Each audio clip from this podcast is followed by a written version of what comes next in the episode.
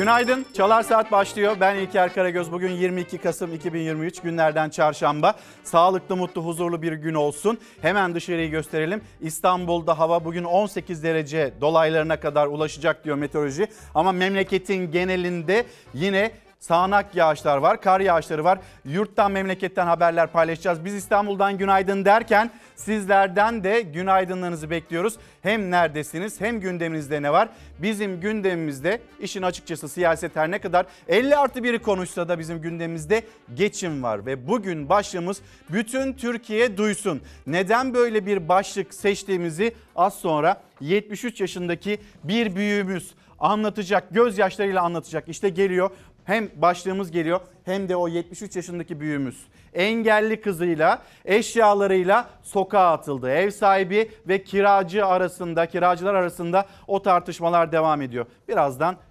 anlatacağız da. Birazdan sizi de dinleyeceğiz. Ev sahibiyle bir problem yaşıyor musunuz, yaşamıyor musunuz? E, sizlerden gelecek o mesajlara da bakacağız. Birlikte konuşalım Çalar Saat'te. Dünyanın gündemine, Türkiye'nin gündemine birlikte bakalım. Bugün en çok konuşulacak konulardan bir tanesi öyle zannediyorum Çalışma Bakanı Vedat Işıkhan'ın e, açıklamaları da olacak. Daha önce ne demişti? Yoksulluk bu o da nereden çıktı yaklaşımı sergilemişti Vedat Işıkhan. Şimdi de asgari ücrete Temmuz ayında zam yapılmayabileceğini söylüyor. Böyle bir sinyal geldi Çalışma Bakanı'ndan. E zaten seçim de bitmiş oluyor. Yapılmaya da bilir yani. Şu anda yaklaşım bu. Ee, peki o zaman asgari ücrete ne kadar zam yapılacak? Ne kadar olması gerekiyor? Bunun değerlendirmesini de yapalım. 50 artı 1 meselesi dün dikkatler MHP lideri Devlet Bahçeli'deydi. Siyasete ve siyaset gündemine damga vuran açıklamaları Bahçeli yaptı. Bugün de kimin açıklamalarına bakacağız? İyi Parti lideri Meral Akşener neler söyleyecek? Hem ortaya attığı bir iddia var hem İyi Parti fokur fokur kaynıyor. Ne oluyor? Kim neden gidiyor? Ee, Ümit Dikbayır aslında Meral Akşener'in kuzeni kendisi. Ümit Dikbayır'la Meral Akşener ya da ailesi e, ile bir tartışma mı yaşanıyor? Ya da işte bir kayıp milyonlar iddiası var. Kasa krizi yaşanıyor. Nereye varacak? İyi Parti'de erime devam edecek mi etmeyecek mi? Hepsine dair mesajlar verecek yine Meral Akşener. Bunu da takip edeceğiz. Yeni günün dünyanın da en önemli gündem başlığıyla başlayalım. Elimizde bir sürü not var. Bir sürü de haber var. Hızlı hızlı anlatıyorum. Çok haberimiz var. Siz evden çıkmadan bir kısmını yetiştirelim. Sonrasında evde kalanlarla o konuları birer birer açmaya da devam edeceğiz. Ee, İsrail ve Hamas anlaştı. Uzun süredir de beklenen bir e, ateşkes anlaşmasıydı. Peki o anlaşma, o anlaşmanın detayları. Önce haberimizi izleyelim. Ondan sonra da detaylarına bakalım.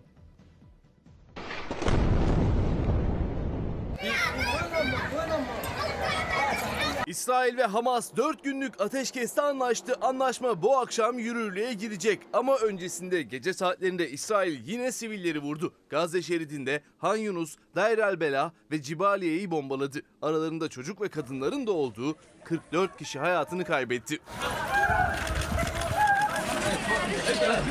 İsrail yine Gazze'de ölüm yağdırdı. Gece saatlerinde sivillerin yaşadığı 3 bölgeyi vurdu. Çocuk ve kadınların da aralarında olduğu en az 44 kişi hayatını kaybetti. 50'den fazla kişi de yaralandı. Gazze'de çatışmalar 47. gününe girerken beklenen ateşkes anlaşması gece saatlerinde onaylandı. İsrail ve Hamas 4 günlük ateşkesi kabul etti. Anlaşmaya göre Hamas elinde tuttuğu kadın ve çocuklardan oluşan 50 rehineyi serbest bırakacak. İsrail'de 150 Filistinli kadın ve çocuğu serbest bırakacak. Bu 4 günlük süreçte çatışmalara ara verilecek. Anlaşma insani, tıbbi yardım malzemeleri ve yakıt yüklü tırların Gazze'ye girmesine imkan tanıyacak. 4 gün boyunca Gazze'nin güneyinde hava trafiği tamamen durdurulacak. Kuzeyinde de hava trafiğine her gün 6 saat ara verilecek.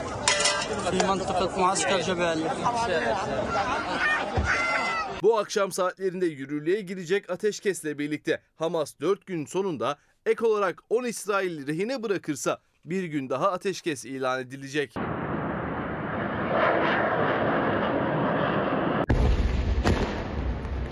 Türkiye'de ateşkesin kalıcı olması yardımların Gazze'ye ulaşması için devrede. Dışişleri Bakanı Hakan Fidan, savaşın sona ermesi barışın sağlanmasına yönelik temaslarda bulunmak üzere bugün Londra ve Paris'e gidecek. CHP heyeti de yardımların bölgeye ulaşmasını sağlamak amacıyla Filistin'e gidecek. Arkadaşlarımız çalışıyor. Gerekli diplomatik girişimleri başlattılar. İlk fırsatta insani yardımların ulaşmasını sağlamak, Cumhuriyet Halk Partili yerel yönetimlerin insani yardımlarını bölgeye ulaştırmak, soruna dikkat çekmek için Filistin'e gideceğiz. Bunun için girişimlerde bulunuyoruz. Hemen hızlı bir şekilde gazete turu yapacağız. Fakat İsrail ve Hamas anlaşması şöyle bir detaylarına bakalım. Ateşkes anlaşması. Anlaşmaya göre İsrail hapishanelerinde tutulan yaklaşık 150 Filistinli kadın ve çocuğun serbest bırakılması karşılığında Hamas da elinde tuttuğu 50 İsrailli kadın ve çocuğu salı verecek. Çatışmalara 3 ila 5 gün ara verileceği ve sürenin de uzatılabileceği söyleniyor. Netanyahu bu açıklamayı yaptı. Katar'ın da devreye girmesi, Türkiye'nin Ankara'nın da devreye girmesi bu noktaya varılabildi. İsrail ve Hamas ateşkeste anlaştı. Yeni Yürün gazeteleri hemen gelsin. Sözcü gazetesiyle başlayalım. İktidarın derdi 50 artı 1. 50 artı 1 meselesi yani sistemin omurgası olan mesele nasıl da geldi siyasetin gündemine yerleşti. Sonra acaba MHP lideri Devlet Bahçeli ne söyleyecek bu 50 artı 1 yaklaşımı? Acaba AK Parti MHP'den kurtulmaya mı çalışıyor? Bunun olabilmesi için anayasa düzenlemesi gerekiyor. E, Türkiye Büyük Millet Meclisi'nde muhalefet bize gelmeyin dedi. E, MHP de MHP de çok net bir şekilde tavrını ortaya koydu. Dün ne söylediysek biz bugün de aynı yerdeyiz dedi aslında MHP lideri. Sanki ülkede kriz yokmuş gibi AKP seçim tartışıyor. İktidarın derdi 50 artı 1. Bahçeli'nin açıklamalarından sonra bu mesele gündemden kalkacak. Peki buraya gelir mi? Yani gündem buraya bir şekilde gelir mi? Yargı krizi 50 artı 1 işte o onu söyledi bu bunu söyledi derken biz milletin geçim derdine bir türlü gelemiyoruz. Devam edelim Sözcü gazetesinden sonra Bir Gün gazetesi ve manşeti ekmeğimiz küçülüyor. Ekmeğimiz küçülürken bu yoksulluk yaşanırken siyasetin konuştuğu konulara da itirazlar var. Başlığımızı bir kez daha söyleyeyim. Bütün Türkiye duysun dediğiniz konular, meseleler varsa bugün lütfen bizlere onları ulaştırın. Anayasa tartışması gerçeklerin üzerini örtmüyor. Yaşıyoruz çünkü. Şöyle bir kulak kabartıyor siyasete vatandaş. Ondan sonra da e, cebine bakıyor, cüzdanına, mutfağına bakıyor. Devam edelim. Cumhuriyet Gazetesi bu meseleye yani asgari ücrette e, tek bir zam yapılacak ve Temmuz'da da bu konu bir daha konuşulmayacak diyor. Vedat Işıkhan onu göreceğiz. Mayıs ayında enflasyonun ne kadar olacağını göreceğiz. Ondan sonra da Temmuz ayında bir düzenleme olur mu olmaz mı yaşayacağız aslında. Ama bir de seçimin sonrasına denk geliyor. Yapılmasa neden yapılmadı? Hani buna bir itiraz ya da yapmayana yönetime yönelik cezalandırma, seçmen tarafından cezalandırma. Bak sen bizim halimizi görmedin. Dolayısıyla seçimde de görüşürüz diyebileceğimiz bir durumun içinde de olamayacağız. Temmuz ayı geldiğinde artık yerel seçimlerde tamamlanmış olacak. Ee, bu muhtar seçimi değil Bahçeli'nin cümlesiydi. AK Parti'nin, e, AKP'nin planı açlık. Açlık sınırında yaşayan milyonlar yine Cumhuriyet Gazetesi'nde. Evrensel Gazetesi ölümde kusur net AKP'li olunca nasıl da serbest kalıyorlar derken bir başka kaza Posta Gazetesi'nde kaza değil bunun adı cinayet şeklinde. Yeni Çağ Gazetesi yoğurt yemeye bile hasret kalabiliriz. Mesela artık şu 51 50 artı 1 meselesi de tamamlandıktan sonra artık geçime gelsin diyor seçmen. Bütün Türkiye'de bunu duysun, yönetenler de duysun, bilsin istiyor. E şimdi o zaman hadi o dosyayı Bahçeli hangi cümlelerle kapattı dinleyelim. %50 artı bir oyla Cumhurbaşkanı seçilmesi çoğulcu demokrasinin dünyaya emsal teşkil edecek model olacak bir şeklidir. Dikkat buyurunuz. Milletvekili, belediye başkanı, muhtar seçmiyoruz. Cumhurun bütününü temsil edecek Cumhurbaşkanını seçiyoruz. Milliyetçi Hareket Partisi olarak dün ne demişsek bugün de aynı çizgide, aynı düşüncede, aynı görüşteyiz. Cumhurbaşkanlığı hükümet sistemi gelip geçici bir heves değildir. Cumhurbaşkanlığı hükümet sistemi işi bitince buluşturulup bir köşeye atılacak tek kullanımlık konjöktürel reçete hiç değildir. Elbette Cumhurbaşkanlığı hükümet sisteminin aksayan, tekleyen ve arıza sinyali veren yönleri varsa mutabakatla ele alınıp düzeltilmelidir. Yeni sistemin doğasını zedelemeyecek tamirat ve onarımının karşılıklı anlayış ve uzlaşmayla yapılacağının inancına ve iradesine de sahibiz.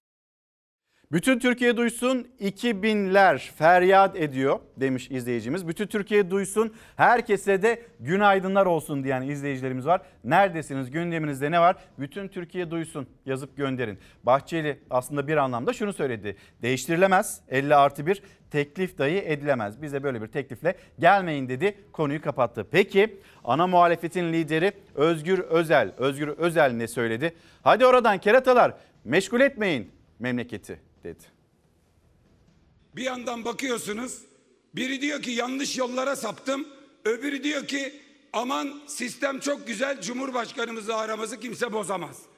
Bu yürümeyen bir evliliği birinin bitirmeye birinin sürdürmeye devam etmesi gibi oluyor. Hani Hulusi Kentmen Allah gani gani rahmet eylesin böyle hakim kürsüsünde oturur da taraflardan biri der ki çok mutsuzuz. Öbürü der ki yalan hakim bey biz çok mutluyuz. Biri der ki ben boşanmaya gideceğim. Öbürü der ki hafta sonu pikniğe gidecektik hani. Biri der ki ben artık bunu istemiyorum. Öbürü der ki yok yalan söylüyor hakim bey bizim aramız çok iyi. Hulusi Kentmen döner bunlara der ki eh keretalar meşgul etmeyin mahkemeyi. Biz de bunlara diyoruz ki eh keretalar ayrılsanız ne birleşseniz ne. Ayrılmanıza bel bağlayan, birleşmenize umut bağlayan yok. Biz kendi yolumuzdayız. Hadi oradan keratalar meşgul etmeyin memleketi. diyor Özgür Özel'di. Halil Bey de verilen sözün tutulmasını, mülakatın kaldırılmasını istiyoruz. Bütün Türkiye duysun mesajı. Gelelim bu başlık nereden çıktı? 73 yaşındaki büyüğümüz engelli kızıyla, eşyalarıyla sokağa atıldı. 73 yaşındayım. Ben nereye gideyim? Nereden ev bulayım? Bir aydır ev alıyorum bulamadım. Kirasını günü gününe ödedim. Dedim gel kirayı artırar ne kadar istiyorsan vereyim dedim. Gelmedi. Bunların ağzına baktı. Benim kimsem yok. Ben bir engelli kızım. Hani bir, o- üç tane oğlum var. Onların da yuvası acımasın, yuvası dağılmasın diye ben şeydim. Seyirse yuttu. Bir komşu vardı bana yardıma geliyordu. Pazarımı pazarlıyordu. Elektriğimi suyumu yatırıyordu. Engelli maaşım, bir bakım param var. Üçer, üçer milyonda maaşımız var. Fazla yok oğlum. Bütün Türkiye duysun. Nereye gideceğim ben? Ev mi var? Bir aydır ev arıyorum yok. Hadi. Buna bir yanıtı var mı siyasetçinin? 50 artı 1'i konuşan, bunun konuşulmasını isteyen siyasetin, siyasetçinin burada bu büyüğümüze bir yanıtı olacak mı? İnsanların geldiği yer belli değil mi? İki yılda bir e, etiket, bir fiş kıyaslaması yapıyorsunuz. İki yılda her şeye yüzde 221 oranında zam geldi. Varsa elinizde sizin de böyle örnekler bütün Türkiye duysun. Gönderin. Vatandaşın derdi ne? Ama siyasetin konuştuğu konular ne? Bakın Vedat Işıkhan tekrar söyleyeyim. Asgari ücret zaten hep yılda bir kereydi biliyorsunuz. Biliyoruz. Neden iki kere oldu? Siz onu biliyor musunuz? Yine tek zam olacak şekilde çalışıyoruz. Bakalım olacak mı? Sonra e, bir de işte öğretmenler e, günü haftasındayız. 24 Kasım 30 Kasım tarihleri arasında öğretmenlere jest yapılıyor. Ulaştırma Bakanlığı, Milli Eğitim Bakanlığı'nın jesti bir ikramiye olur mu diye beklenti vardı. Yok önlük verecekler. Böyle bir jest yapıyor Milli Eğitim Bakanlığı. Ulaştırma Bakanlığı da 24-30 Kasım tarihleri arasında yüksek hızlı ve ana hat trenlerinde öğretmenlerimizde %50 oranında bir indirim yapacaklarmış. İstanbul'da suya %48'lik zam talebi var. Bunu da konuşalım birlikte. Sonra Bugün unutmayın ve kaçırmayın zeytinyağında sahtecilik, sahteciler, fırsatçılar devreye nasıl girdi? Onların hepsini birlikte konuşalım. Yüzümüzü güldüren, Haberler de var, güzel haberler de var, tebessüm ettiren haberler de var. Dünyanın notlarını paylaşırken e onlar da gelecek Türkiye'den. O haberleri de getireceğiz ekranlarınıza. Fakat bugün bütün Türkiye duysun biz geçimi konuşmaya devam edeceğiz. Sıradaki haberimiz e, bir fırtına kopmuştu ve dev dalgalar, dev dalgalar koskoca bir gemiyi yutmuştu. O gemiye ulaşıldı. Mürettebatından 12 kişi- kişilik mürettebatından bir kişinin de cansız bedenine ulaşıldı. 11 mürettebata ulaşmaya çalışıyor. Arama kurtarma ekipleri, AFAD ekipleri ve 10 mürettebatın acı mesajı şimdi karşınıza gelecek. Hakkınızı helal edin. Batıyoruz mesajı. Mayday, mayday, mayday. Çocuklara dikkat et, hakkını helal et dedi. Hakkınızı helal edin dedi. Ondan sonra da iletişim kurulamadı. Karadeniz'de kaybolan gemiden alınan son mesajlar hakkınızı helal edin oldu. Dalgaların 12 metreyi bulduğu o anlarda mürettebattan yapabilenler ailelerine ulaştı. Kayıp 11 kişiden gelecek güzel haberler bekleniyor şimdi. Boğa dedi. Bu gemi yarım saat, bir saate kalmaz batar dedi. 6-7 metre dalga var. Mayday, pallada, pallada, mayday. İki gün önce Zonguldak'a vuran fırtına Karadeniz'de dev dalgalara neden oldu. Bir gemi ortadan ikiye bölündü, bir gemi ise kayboldu. Ereğli Limanı açıklarında son görüntüsü bu oldu. Geminin battığı ve suyun 25 metre altında olduğu tespit edildi. 12 kişilik mürettebatından Metin Usta'nın cenazesine daha ilk saatlerde ulaşıldı. Yakınları 35 yıllık deneyimli gemicinin her sefere bu kez son diyerek gittiğini söyledi. Son seferine memleketi Giresun'da sevenlerinin gözyaşları arasında uğurlandı. Toprağa verildi. Aranan 11 mürettebatın ailesi ise iki gündür limanda nöbette. Telsiz operatörü Mustafa Nacar'ın ailesi de onlardan biri. Kardeşi Ahmet Nacar, abisinin son olarak batıyoruz mesajı gönderdiğini gözyaşları içinde anlattı. Gemi batmadan mesaj atmıştı. Hakkınızı helal edin. Ondan sonra da iletişim kurulamadı. Alelacele yazıldığı belli olan o son mesajı 15 dakika sonra gördü babası. Onlarca arama yaptı ama cevap yoktu. İkinci makinist olarak görev yapan Göksel Özel de Mersin'de yaşayan eşi ve babasını aradı o dakikalarda. Çocuklarıma iyi bakın dedi. Gemiyi terk edeceklerini söyledi. Dalga var dedi şu an dedi. Çok zor durumdayım dedi. Gemi yatıp yatıp kalkıyor dedi. Boğa dedi herkesi güverteye çıkarıyor. Gemiyi terk edeceğiz galiba dedi. Telefon telefon çalmaz oldu. Karadeniz'in karanlık suları dev gemiyi yuttu. Kayıp mürettebatın aileleri tedirgin, gelecek güzel bir haberi bekliyor. Ve biz umudumuzu yitirmeden güzel bir haber bekliyoruz. Ee, mesajlar var. Bütün Türkiye duysun başlığı altında ee, 2000'liler desteklerinizi bekliyor. Zaten 2000'liler sürekli bu mesajları da paylaşıyorlar. Çünkü ortada bir haksızlık olduğuna da dikkat çekiyorlar. Bakayım 38-43 yaşında emekli olanlar var. EYT'den emekli olanlar oldu. E onlar çocuklarına e, ikinci bir işte de çalışıyorlarsa daha iyi imkanlar sağlayabiliyorlar bu pahalılıkta. E biz bir günle 17 yıl, bir günle 20 yıl. Böyle bir adalet olur mu? Böyle bir yaklaşım olur mu? Çalışma Bakanı'na tabii ki seslerini duyurmaya çalışıyorlar ya da hükümete seslerini duyurmaya çalışıyorlar. Bir yanıt gelir mi? Yoksulluk yok ya açlık sınırının altında yaşayan nerede varmış? Türkiye'de öyle insan yok diyen Çalışma Bakanı kademeli emekliliğe nasıl yaklaşır?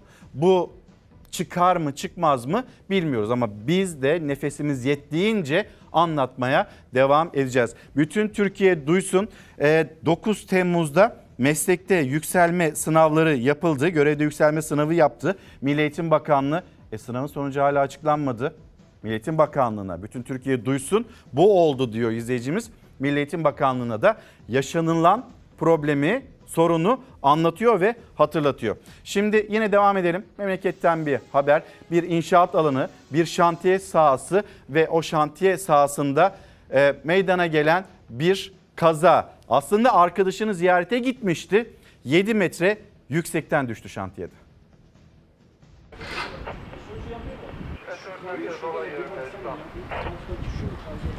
Arkadaşını ziyarete gitmişti. Kendisini bir anda inşaat temelinin içinde buldu. Şantiyede 7 metrelik temele düşen adam ayağından yaralandı. İstanbul Maltepe'de 43 yaşındaki Barış Kılıç arkadaşını ziyaret etmek için inşaat sahasına gitti. Konteyner ofise adım atacağı sırada Kılıç'ın ayağı kaydı. Barış Kılıç 7 metre yükseklikten inşaatın zeminine düştü. Konteyner ofisin bulunduğu alanla temel inşaatının arasına düşen adam sedye ile yukarı çıkarıldı. Neyse ki hayati tehlikesi yoktu. Ayağından yaralanmıştı. Ambulansla hastaneye kaldırıldı.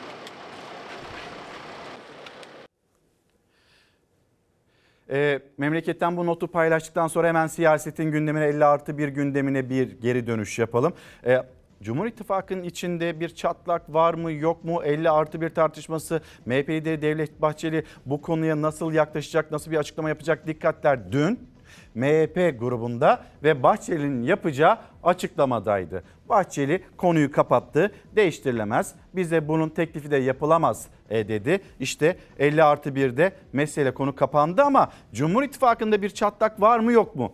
Bahçeli o kadar titiz o kadar dikkatli kurdu ki cümlelerini hem Cumhur İttifakı ve birlikteliğini korudu hem de ortağına AK Parti'ye olmaz dedi. Biz muhtar seçmiyoruz. Biz bu ülkeye cumhurbaşkanı seçiyoruz. Dolayısıyla böyle bir adıma izin vermeyiz. Öncesinde ne demişsek 50 artı 1 konusunda şimdi de aynı yerdeyiz. Fikrimiz değişmedi dedi. Bir de dikkat çeken cümlesi vardı. Haberi izleyelim. Sonrasında neyi kastediyor Bahçeli? Onun görseli var, fotoğrafı var. Erdoğan şöyle söylüyor. 50 artı bir şartının değişmesi isabetli olur. MHP'nin yanlış bir yol olduğu, sırtında kambur olduğunu açıkça ifade ediyor. Siyasi hayatımız boyunca hiç kimsenin sırtına binmedik. Hiç kimseyi de sırtımıza bindirmedik. Erdoğan yeni ortaklar arıyor bu net. Cumhur İttifakı'nın devamından yanayız. Hiçbir şart altında da bu ittifakın bozulmasına kendi adımıza söylüyorum geçit vermeyeceğiz. Cumhurbaşkanı Erdoğan'ın 50 artı bir şartı değişmeli teklifine kapıyı kapatan Bahçeli'nin kendi adımıza söylüyorum vurgusuyla Cumhur İttifakı mesajı muhalefete göre AK Parti HEDEP temasına da gönderme. Recep Tayyip Erdoğan bunu hep yapıyor. Muhalefet görüşürse PKK'lı, iktidar görüşürse HEDEP Demokratik Parti oluyor. AKP ve MHP arasında bir çatlak olduğu kesin artık. Onun dışında çok söyleyecek bir şey yok. AK Parti ile HDP arasında bir işbirliği var ve temas değil. temas diyelim. Ben gözümle gördüm. İki HDP yöneticisi, en popülerleri diyeyim hatta. Aynı arabaya bindiler ve iktidardan önemli bir isimle görüşmeye gittiler. Fox'ta orta sayfa programında gündeme gelmişti. AK Parti HEDEP görüşmesi. Adalet Bakanı da o görüşmeyi doğruladı. MHP lideri Bahçeli AK Parti HEDEP temasına ilişkin hiç konuşmadı ama Erdoğan'ın 50 artı bir çıkışı sonrası kurduğu cümleler Cumhur İttifakı'na da mesaj olarak yorumlandı. Milliyetçi Hareket Partisi yancı değildir, ufakçı değildir, ulufeye talip değildir. İkbale meraklı değildir. Farklı ittifak arayışları içerisinde Erdoğan'ın olduğunu da gösteriyor. Bahçeli de buna karşı kendi cevabını verdi. Sayın Cumhurbaşkanımızın başarıya ulaşması için her özveriyi gösterdik. Kiminle istiyorsa görüşüp temas kurmasına destek verdik. Hatta pahrimizden ihraç edilen bir şahısla bile aynı kareye girmeye içimiz acısa bile ses çıkarmadık. Sanıyorum herkes mesajı aldı ve anladı. Böyle bir muameleyi hak etmediklerini düşünüyor. İşte Sinan Oğan'dan tutun da Destici'ye kadar tüm bunlar bize rağmen siz bunu yapıyorsunuz diye aslında da bir yerde de sitemi gösteriyor. Öyle MHP ile baş başa verdik. Noktasını virgülünü değiştirmez dersen seni böyle esir alırlar kardeşim. Derdine kendin yan. Muhalefetin Cumhur İttifakı'nda çatlak yorumları. CHP Genel Başkanı Özgür Özel'in Erdoğan Bahçeli tarafından esir alındı sözleri. Devlet Bahçeli ittifakta çatlak olmadığını da söyledi. Sayın Cumhurbaşkanımızla diyalogumuz hasbidir, harbidir, haysiyetlidir. Hiç kimse de aramıza giremeyecektir. Bu yürümeyen bir evliliği birinin bitirmeye, birinin sürdürmeye devam etmesi gibi oluyor. Eh keratalar. Ayrılsanız ne, birleşseniz ne? Hadi oradan keratalar. Meşgul etmeyin memleketi.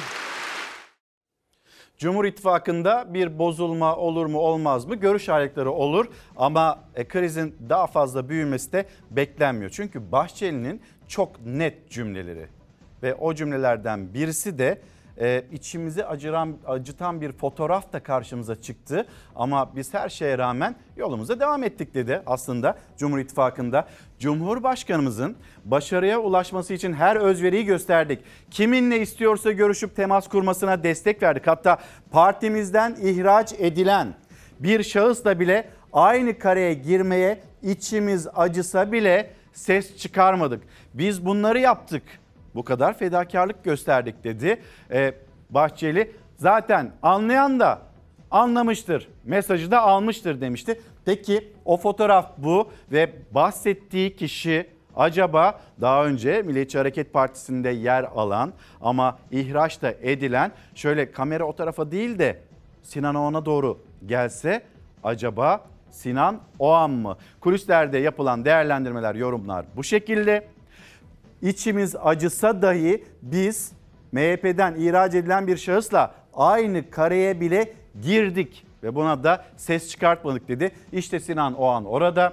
DSP Genel Başkanı yanında Yeniden Refah Partisi Genel Başkanı, Cumhurbaşkanı Erdoğan ortada. Cumhur İttifakı'nın 14-28 Mayıs seçimleri öncesinde vermiş olduğu fotoğraftı bu ve Erdoğan yanında Bahçeli, Bahçeli'nin yanında Büyük Birlik Partisi lideri Mustafa Destici ve Zekeriya Yapıcıoğlu.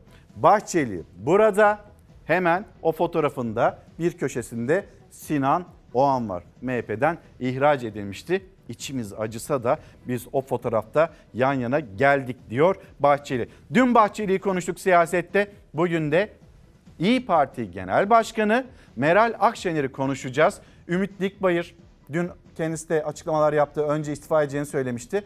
Sonra disiplin kuruluna da sevk edildikten sonra istifasından vazgeçti. İyi Parti fokur fokur kaynıyor mu diyelim? İyi Parti'de neler oluyor mu diyelim? İyi Parti son anketlere göre bakıldığında bir erime içinde. Bunun sebebi ne ve bunu nasıl durduracak Meral Akşener?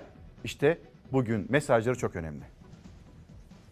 Benim Sayın Genel Başkan ve yakınlarının banka hesaplarını incelettiğim yalanıyla başlayan dedikodular bugün disiplin kuruluna sevkimde gerekçe gösterilen taciz iftirasının atıldığı ahlaksız bir girdaba kadar sürüklenmiştir. İyi Parti'de günlerdir kaynayan kazan Akşener'in ailemin banka hesaplarını inceletti dediği Ümit Dikbayır'ın disipline sevk edilmesiyle taştı. Disipline taciz suçlamasıyla sevk edilmesine Dikbayır da tepki gösterdi, eşi de. Hesap inceletme yalanından buraya kadar düştünüz mü? Düne kadar namusunuza emanet ettiniz. Bugün haysiyet cellatlığına soyundunuz.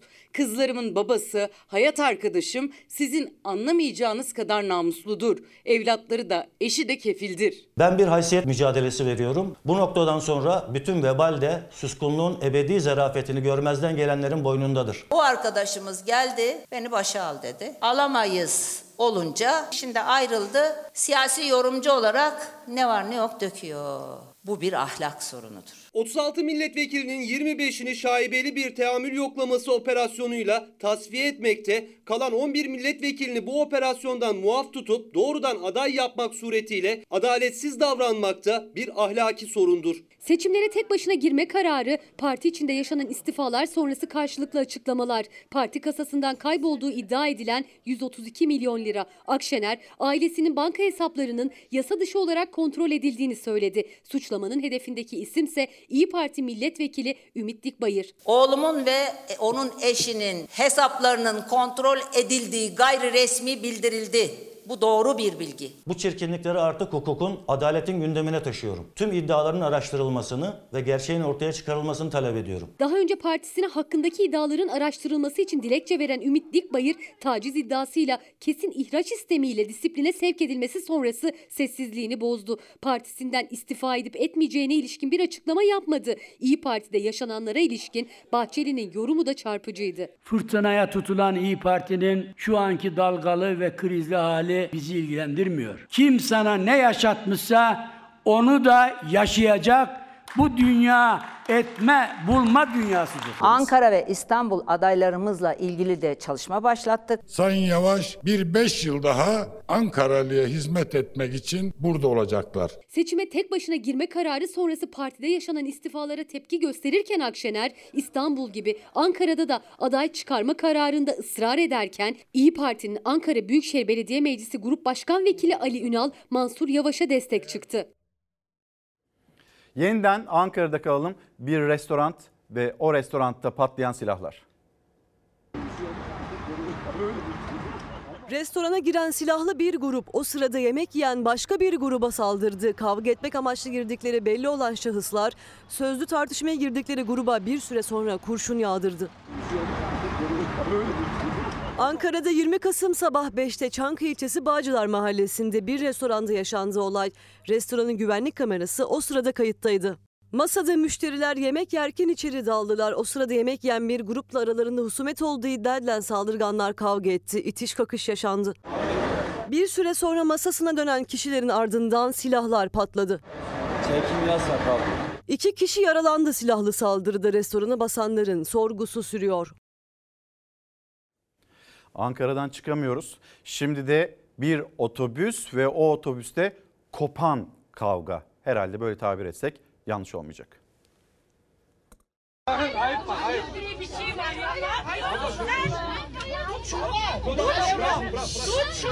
İki kadın diğer yolcuların önünde kavgaya tutuştu. Yolcular araya girse de onları ayırmak hiç de kolay olmadı. Bir şey Ay göğsüne Ankara Büyükşehir Belediyesi'ne bağlı Mamak Ulus Otobüs hattında meydana geldi kavga. O her otobüste böyle yapıyor. Ay göğsüme vurdu ya. Gel buraya. İddialara göre bir yolcu şoföre çok hızlı gittiğini söyleyerek yavaş gitmesi konusunda uyardı. Başka bir yolcuysa sen neden karışıyorsun dedi. İşte kavganın fitili böyle ateşlendi. 12 senedir işe gidiyorum. Herkes tanır beni. İki kadının sözlü tartışması bir anda şiddet eylemine döndü. Yolcular da ne olduğunu anlamadı.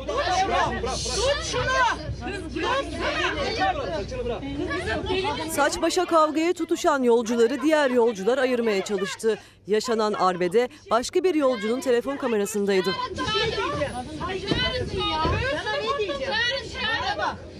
Yolcular bir süre kavgaya müdahale ederek iki kadını ayırınca otobüs normal seyrine devam etti. Ya gel.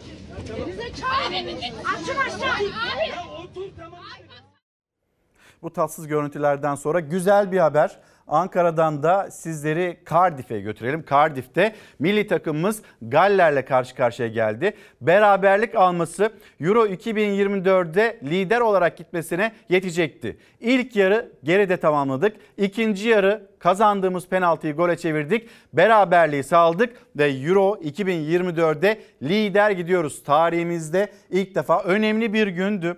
Türkiye'nin futbol tarihinde dün akşam önemli bir gündü. Hem maç içinden fotoğraflar hem de maç sonrası yorumlar.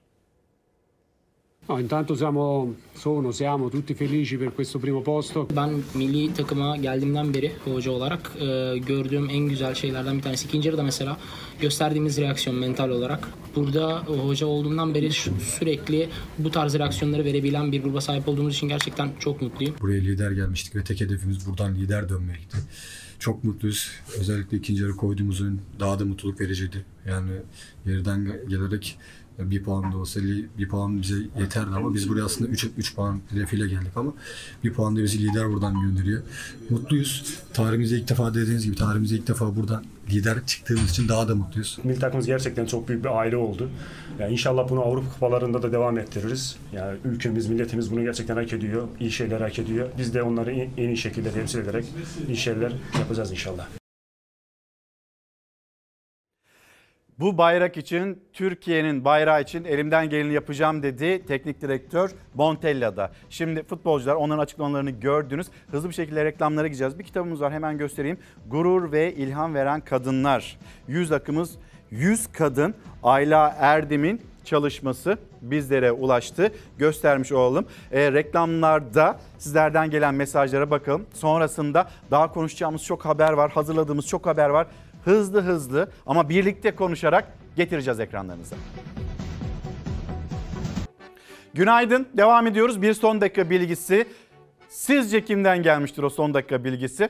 İçişleri Bakanı Ali Yerlikaya ve çember daralıyor dedi. İçişleri Bakanı firari olanlara yönelik bir operasyon gerçekleşti. 2136 firarinin yakalandığını yine İçişleri Bakanı Ali Yerlikaya duyurdu. Yakalanan şahıslardan 6'sının 10 yıldan daha uzun zamandır arandığı, 11'inin 5 ile 10 yıl arasında arandığı, 2119'unun ise 0 e, ile 5 yıl arasında arandığı tespit edildi. Toplamda 2136 firari yakalandı. Çember altı operasyonları sonucunda göz açtırmayacağız ve onları da yakalamaya devam edeceğiz diyor İçişleri Bakanı. Yeni gün son dakikası bu. Ya çeteyle uyanıyoruz ya firarilerle uyanıyoruz. Her gün yeni yeni operasyonlar Bunların bilgisi geliyor İçişleri Bakanlığı'ndan. E 4 ay önce 5 ay önce bunlar yoktu da şimdi nasıl oluyor diye pek çok soru da aklımıza geliyor. Şimdi hemen barajlardaki e, doluluk oranlarına bakalım. E, yağışlar, kar, sel bunların hepsi bizim için bir felaketle beraberinde getirdi. Ama çiftçinin yüzü güldü. Barajlarda bir nebze olsun rahatlama, nefes alma da var. Yağmur ve kar barajlara iyi geldi. En azından bunu söyleyebiliyoruz. İki günde %22.63'tü verisi. Hatta bunun bile üzerine çıktığı yönünde bilgiler de geliyor. Yani e, %7 oranında 2 gündeki yağışlar ve sonrasında %7 oranında artış var barajlarda.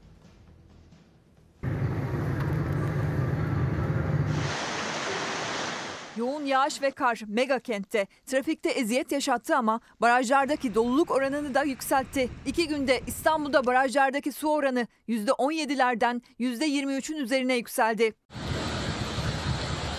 Üç mevsimdir kuraklığı yaşıyor Türkiye. Sonbahar mevsim normallerinin çok üzerinde sıcaklıklarla geçti. Kışsa aniden ve sert bastırdı. Kar, sağanak yağış, dere taşkınları memlekette zorluklar yaşattı ama su havzaları, göl ve göletler bir nebze olsun nefes aldı. İSKİ verilerine göre İstanbul'da barajların doluluk oranı 17 Kasım'da %17,65'ti. 48 saatte %23,08'e yükseldi. Bölgemizde metrekareye 70 kilogram yağış düştü. Açık saha üretimi için çok verimli oldu. Hem meyve üretimi hem sebze üretimimiz için beklediğimiz bir yağmurdu. Yağış Mersin'de de yüzleri güldürdü. En çok da çiftçinin yüzünü. Yağmur olmazsa çiftçi olmaz, üretim olmaz. Sebzelerimiz korur. Burası Eskişehir Keskin Göleti. Göçmen kuşların mola yeri. Dönümlerce arazinin su ihtiyacını karşılayan Keskin Göleti'nin doluluk oranı yüzde sıfır. Şu anda röportaj yaptığımız yer suyun altındaydı. Çok çok altındaydı. Bir yağış biraz yüzümüzü güldürdü, umutlarımızı yeşertti. İnşallah tarlalarımız da yeşerecek. Yaşanan kuraklıkla ya buhar oldu su ya da toprağın metrelerce altına çekildi. Yöre halkının elinden daha çok yağmur yağmasını umut etmekten başka bir şey gelmiyor. Televizyonunu yeni açanlar için siyasetin sıcak konusuydu 50 artı 1 ve Bahçeli'nin cümlelerinden sonra aslında rafa da kalktı. AK Parti'nin düşünceleri, cümleleri Cumhurbaşkanı Erdoğan yeni bir söz söyleyecek mi söylemeyecek mi? Elbette buna da bakılacak ama konu kapanmıştır 50 artı 1 meselesinde. Peki konu artık nereye gelmeli? Konu artık geçim meselesine gelmeli. %50 artı bir oyla Cumhurbaşkanı seçilmesi çoğulcu demokrasinin dünyaya emsal teşkil edecek model olacak bir şeklidir. 50 artı 1 şartının değişmesi isabetli olur. Çoğunluğu alan adayın seçilmesi usulüne geçilmesi halinde Cumhurbaşkanlığı seçimi de seri olur, uğraştırmaz ve yanlış yollara da sevk etmez. Dikkat buyurunuz. Milletvekili, belediye başkanı, muhtar seçmiyoruz. Cumhurun bütününü temsil edecek Cumhurbaşkanını seçiyoruz. Cumhurbaşkanı Erdoğan'ın 50 artı 1 şartının değiştirilmesi yönündeki çıkışından sonra Cumhur İttifakı ortağı Bahçeli'nin yanıtı. Bahçeli 50 artı 1 Cumhurbaşkanlığı hükümet sisteminin özü dedi. 50 artı 1'den dönüşe kapıyı bir kez daha sert kapattı. Milliyetçi Hareket Partisi olarak dün ne demişsek bugün de aynı çizgide, aynı düşüncede, aynı görüşteyiz. Doğrusu ben de olmasından yanayım. Buradaki 50 artı 1, %50 artı 1 oy bu demek. Bu seçimden sonra böyle bir adım atılabilir. Daha önce Cumhurbaşkanlığı hükümet sisteminin vazgeçilmez kriteri dediği 50 artı 1 şartı için Cumhurbaşkanı Erdoğan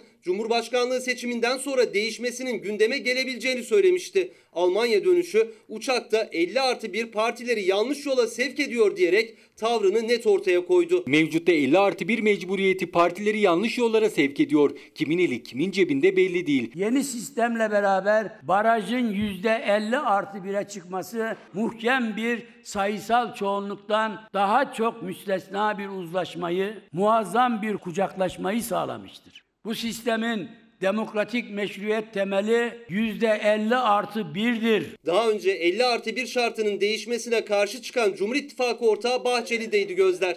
50 artı 1'den geri adım atmadı. Cumhurbaşkanlığı hükümet sistemi gelip geçici bir heves değildir. Cumhurbaşkanlığı hükümet sistemi işi bitince buluşturulup bir köşeye atılacak tek kullanımlık konjöktürel reçete hiç değildir. 50 artı bir meselesi de yeni anayasa hedefi doğrultusunda bunların hepsi konuşulup tartışılabilir. Elbette Cumhurbaşkanlığı hükümet sisteminin aksayan, tekleyen ve arıza sinyali veren yönleri varsa mutabakatla ele alınıp düzeltilmelidir. Yeni sistemin doğasını zedelemeyecek tamirat ve onarımının karşılıklı anlayış ve uzlaşmayla yapılacağının inancına ve iradesine de sahibiz.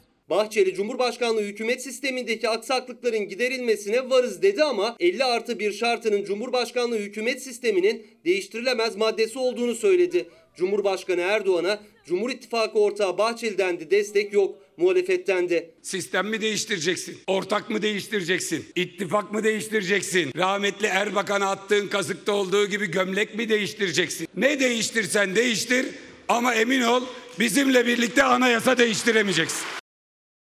Şimdi de Can Atalay için başlatılan aslında adalet için başlatılan nöbet ve o nöbetten CHP lideri Özgür Özel'in verdiği mesajlar. Hataylılar Can Atalay'a milletvekili görevi vermişlerdi. Onun da olması gereken salonda toplandık. O salonda yoktu çünkü üzerine kapı kilitliydi. Anayasa Mahkemesi burada hak ihlali var dedi. Salın diye meclise bildirdi. Milletvekili olsun diye meclise bildirdi. Bekledik gelsin gelmedi. Salın diye ilgili mahkemeye yolladı ama o kararında direndi. Yargıtay'a yolladı. Yargıtay olmayacak bir iş yaptı. Anayasa Mahkemesi'nin kararını tanımadı. Anayasa Mahkemesi'nin karşısında yakılan adalet ateşinin başından verdi mesajlarını. Adalet ortadan kalkarsa devlet ortadan kalkmış demektir dedi. Bu anayasa bir toplum sözleşmesi. Toplumlar sözde, ortak bir sözleşmeleri olmadan devlet olamazlar.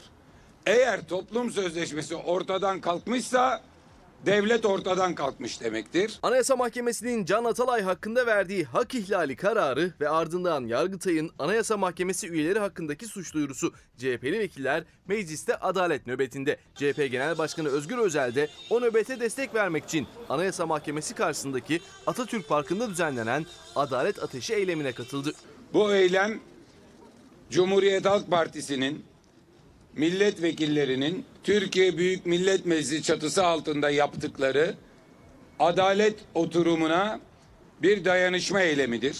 Bugün karşı karşıya olduğumuz darbe girişimi Can Atalay'ın milletvekilliğinin başlayamamasını aşan bir adaletsizlikle ve bir adalet kriziyle karşı karşıya olduğumuz gerçeğinden hareketle başladığımız bir eylemliliğin içindeyiz. Anayasa ve demokrasi vurgusu yaptı Özel. Bu ülkede bir anayasa var. Dünyada parlamentoları demokrasi parlamentosu yapan şey iki ilkeden bir tanesi kendiliğinden toplanma ilkesidir.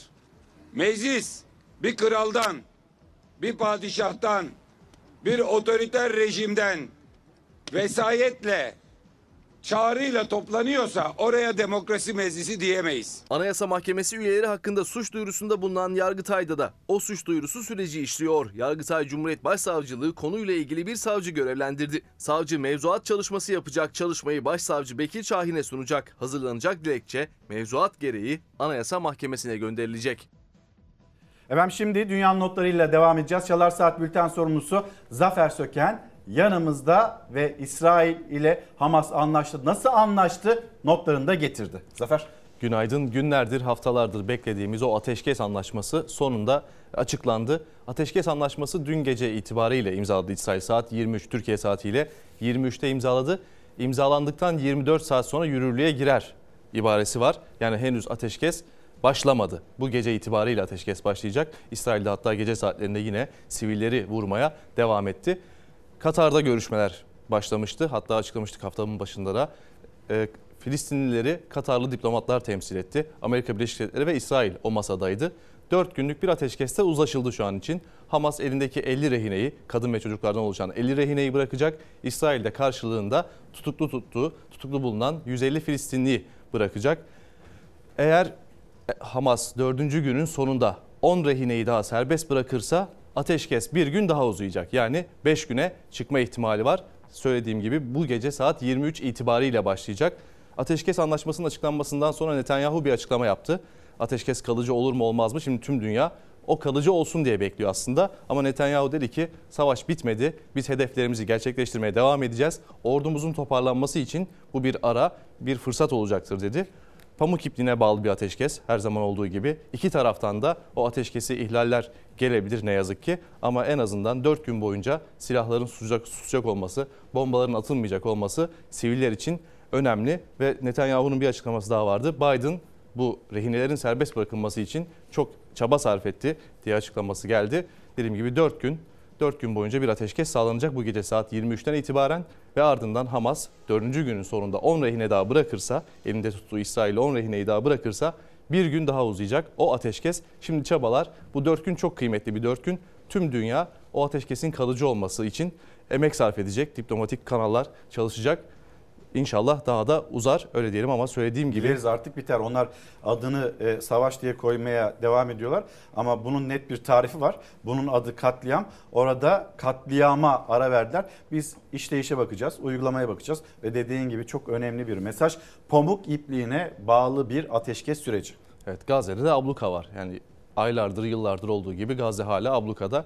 Hatta o kadar ki dün akşam nasıl milli takımımızın e, Dünya Kupası elemeleri maçı vardı. Filistin'in de Filistin milli takımının da e, Dünya Kupası Asya elemelerinde boy gösterdi. Orada mücadele ettiler. 3 futbolcu Gazze'deki abluka nedeniyle Gazze'den çıkamadı mesela. 3 futbolcu milli takımda forma giyemedi dün akşam.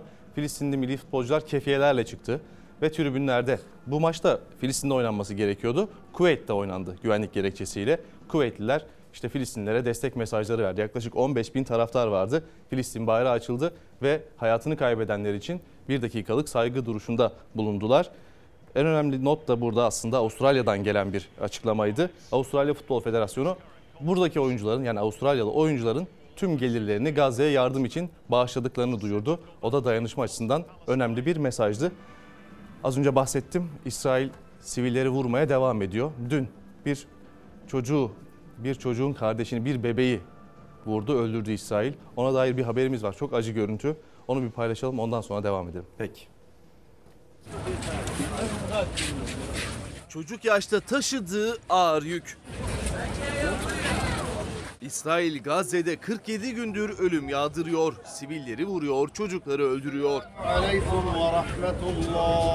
İsrail'in bombaları kundaktaki bebekleri de vuruyor. Onlardan biri birkaç günlük Yahya bebek oldu. Daha kimliği bile çıkarılamamıştı Yahya bebeğin. Birkaç gün önce gözünü açtığı dünyadan koparıldı. Yahya bebeğin abisi kardeşinin cenazesini kucağında taşıdı. Cenaze namazının kılınacağı Şuheda El Aksa Hastanesi'nin bahçesine kadar. Abi olmanın heyecanını birkaç gün yaşayabildi. Birkaç gün sonra kardeşine son görevini yerine getirirken buldu kendini. İnsan ne diyeceğini bilemiyor. Daha kimliği bile çıkarılamayan, çıkarılamadan İsrail zulmüyle hayatını kaybeden bir bebek ne yazık ki. Batı'nın tavrı İsrail'e karşı sanki biraz değişiyor demiştim. Biden'ın e, burada açıklamasını pazartesi günü vermiştim. İsrail Gazze'yi işgal etmemeli, yeniden işgal etmemeli. İşte Gazze'den zorla çıkarılmamalı Filistinliler diye bir açıklaması vardı Biden'ın. Bunun sebebi ortaya çıktı aslında. Çünkü kendi kamuoyundan gelen tepkiler nedeniyle Biden'ın bu e, İsrail tutumunda bir değişiklik yaşandığı ortaya çıktı. İlk kez NBC yapmış bu anketi. Trump Biden'ı geçti. Yani 46'ya 44 Biden özür dilerim Trump Biden'ın 2 puan önünde olduğu görüldü. Eylül ayında mesela Biden'ın dış politikaya desteği Amerika Amerikan halkının %41 iken şimdi 7 Ekim'den bu yana 8 puan gerilemiş, %33'e gerilemiş. Bu yüzden Batı dünyasından liderlerin e, tutumları değişebiliyor. Yani orada yaşanan vahşeti seçim yüzünden. Orada Koltuk yaşanan vahşeti yüzünden. görmüyorlar. Yani aslında insanlık için, seçilebilmek vicdan için değil, yeniden seçilebilmek için. Çünkü kamuoyundan e, gördüğü tepkiler var. O yüzden onlar da tutumlarında bir değişikliğe gidebiliyorlar. Yine pazartesi günü bahsetmiştik Hindistan'da işçiler bir tünelin enkazında rehin kalmışlardı, Güzel mahsur kalmışlardı. Güzel haber şöyle o işçilere e, tıbbi endoskopi kamerasıyla ulaşıldı. Yani görüntülerine ulaşıldı. İşte o işçiler. Bugün 11. günü 11 gündür o işçiler tünel enkazında 64 metre yerin 64 metre altında bekliyorlar. Hepsi ayakta. O ilk görüntülerde yani kendilerine ulaşılan ilk görüntülerde endoskopi kamerasıyla söylediğim gibi ilk görüntüler bu şekilde kendilerine su ve yiyecek de buradan sağlanıyor. Ancak pazartesi günü söylemiştim hala çalışmalarda 20 metredeler, 20 küsür metredeler. Daha 40 metreye yakın e, yol var o işlere ulaşabilmek için. Çünkü enkazın bir daha çökmesinden korkuluyor. İşler şu an güvenli bir alanda bir yaşam boşluğu, bir hayat boşluğu oluşmuş. Orada bekliyorlar. İlk görüntüleri de bu şekilde geldi. En azından onları sevenleri ve aileleri için bir umut görüntüsü oldu bu Hindistan'dan gelen görüntüler. Bolivya'ya geçelim. Şimdi Güney Yarımküre'de de aşırı hava sıcaklıkları var. Bolivya'da orman yangınlarıyla mücadele ediyor ve bu yangınların önüne geçemiyor. Bolivya kendi kaynaklarıyla bu yangınların önüne geçemiyor. Çünkü iki helikopterle müdahale ediyorlar. 40 dereceye aşan bir sıcaklık ve kuvvetli rüzgar. Bu yüzden de Fransa, Brezilya, Venezuela ve Şili'den uluslararası yardım talebinde bulunmuş Bolivya. Biz bu yangınları söndüremiyoruz gelin yardım edin diye Bolivya'da da orman yangınları ne yazık ki aşırı sıcak hava nedeniyle devam ediyor. O zaman Bolivya'dan sonra bir memlekete gelelim. Memleketin e, hava durumunu paylaşalım. Öyle ilerleyelim dünya gündemiyle.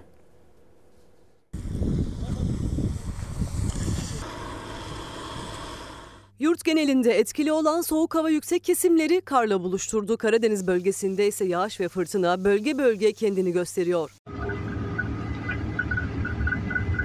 Siirt'in Şirvan ilçesinde kar fırtınası yolları beyaz örtüyle kapladı. Hava koşullarına hazırlıksız yakalanan 10 sürücü araçlarıyla yolda kaldı. Yapılan tuzlama çalışmalarının ardından yol yeniden trafiğe açıldı.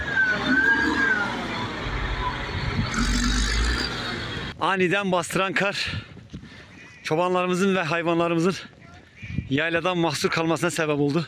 Yıllar sonra ilk kez böyle gelen bir karla kar gördük. Kar kalınlığının yer yer 60 santim bulduğu Erzincan yaylalarında çobanlar koyunlarıyla mahsur kaldı. Traktörlerle köylüler mahsur kalan çobanların ve sürülerin yardımına koştu. Van genelinde kar yağışı etkili oldu. Başta İpek yolu, Edremit ve Tuşba ilçeleri olmak üzere Başkale, Gürpınar, Çatak, Erciş, Muradiye ve Saray'da birçok köy ve mahalle yolu kapandı. Van Büyükşehir Belediyesi 600 personel ve 370 araçla kapanan 140 yerleşim bölgesinin 40'ını ulaşıma açtı. Ekiplerin karla mücadelesi sürüyor. Tüm ticari araçlar için zorunlu kış lastiği uygulaması 1 Aralık'tan 25 Kasım'a çekildi. Erzurum'da uygulamadan haberi olmayanlar da kar yağışıyla karşılaşınca soluğu lastikçilerde aldı. Gününde getirip lastiğini takacaksın sen de perişan olmayacaksın. Zonguldak'ta dev dalgaların batırdığı yük gemisinin 11 mürettebatı için arama çalışmaları devam ediyor. Ancak olumsuz hava koşulları bu kez de suda görüş mesafesini 25 santime kadar düşürdü. Selin vurduğu Batman'da 4 can yitip gitti. Su basan evlerde tahliye çalışmaları sürüyor. Sokaklarda kanalları tıkayan çamurlar temizleniyor. Batman, selin verdiği hasarı onarmak için mücadele ediyor.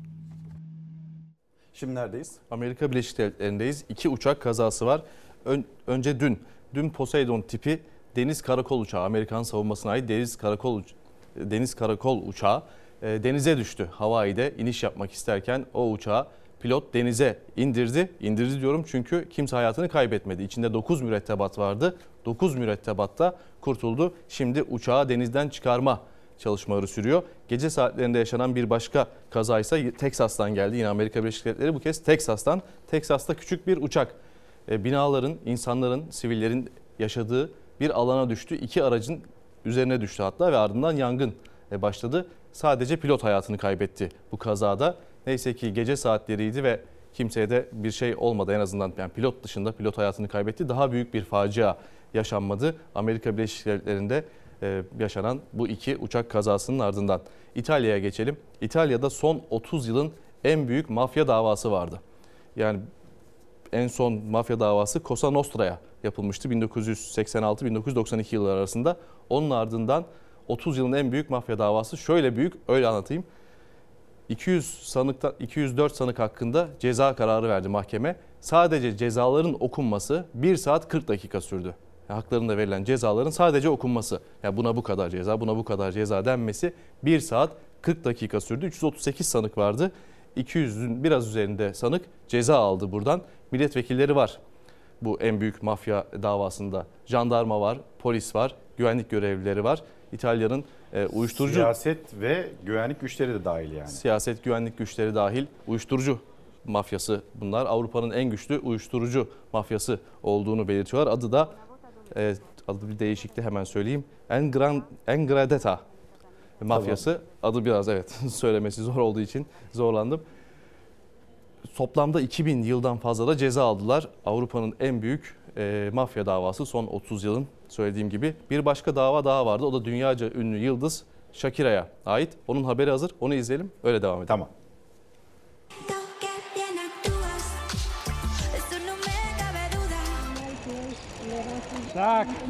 Dünyaca ünlü sanatçı Shakira vergi kaçırdığını itiraf etti, savcılıkla anlaştı, cezaevine girmekten kurtuldu. 7.3 milyon euro para cezası aldı.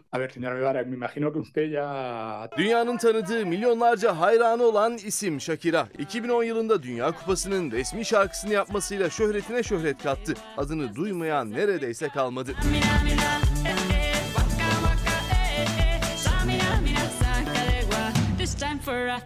Shakira eski eşi Barcelona'nın yıldızı Pique ile evli olduğu dönemde İspanya'da yaşıyordu. Ancak o dönemde yani 2012, 2013 ve 2014 yıllarında gelir ve mal vergilerinde usulsüzlük yapmakla suçlandı. 14,5 milyon euro vergi kaçırdığını iddia etti savcılık. 8 yıl hapis cezası istedi.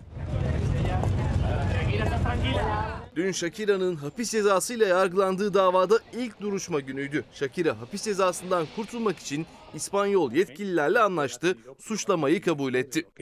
De lo que consta en este escrito. Shakira'nın vergi kaçırdığı iddia edilen rakam 14,5 milyon euronun yarısı. Shakira 7,3 milyon euro ceza ödemeyi kabul etti ve bu sayede dava düştü.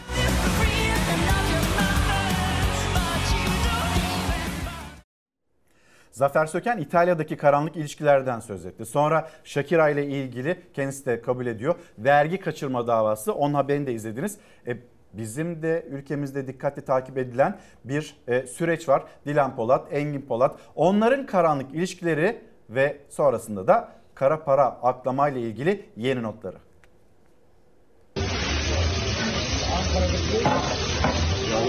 Ne oldu abla? Öyle diyorum çok Böyle değiliz.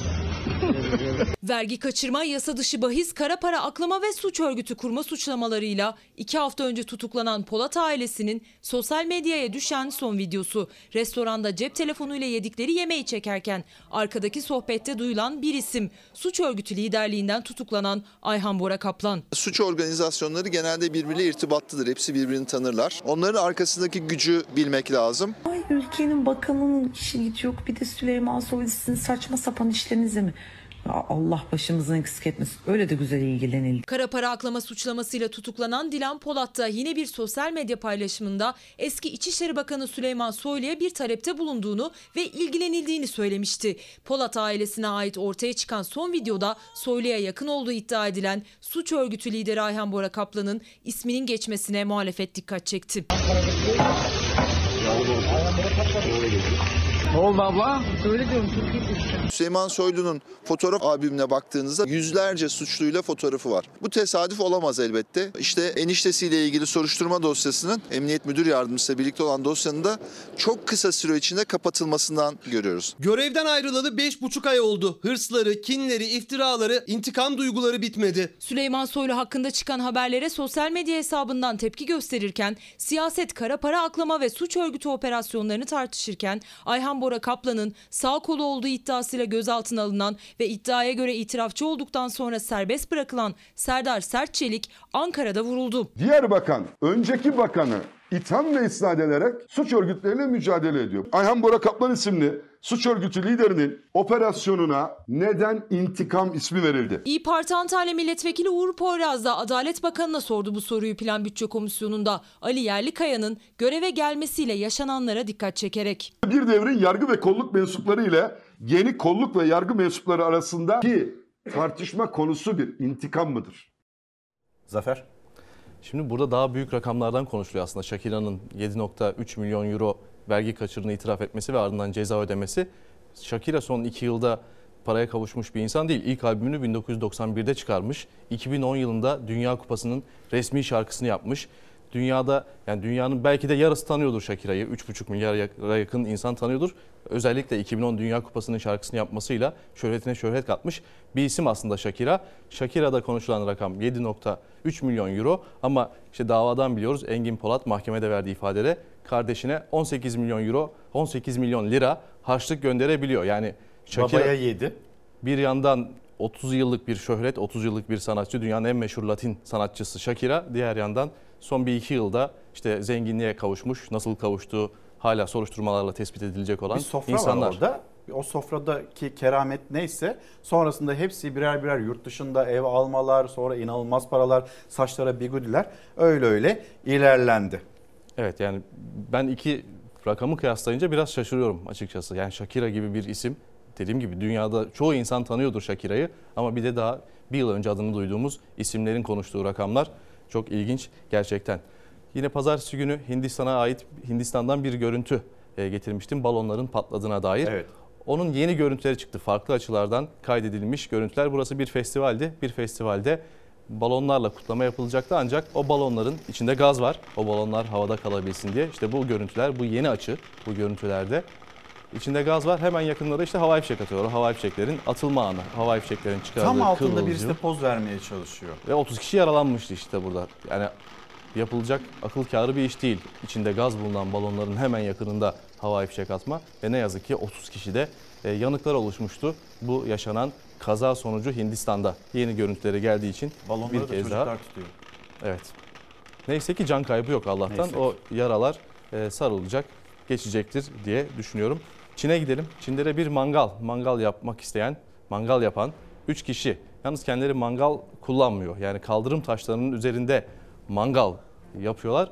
Kaldırım taşları da fazla ısındığı için birden o konsantre beton patlıyor ve üçü de yaralanıyor. Hemen kaçışıyorlar zaten. Kaldırımda mangal yapmak böyle tehlikelerle sonuçlanabiliyor. O mangal keyfi yaralanarak sonuçlanmış. E, Çin'de Guangdong kentinde yaşanan böyle bir mangal kazası. Ben de e, Erzurum'dan bir haber paylaşayım.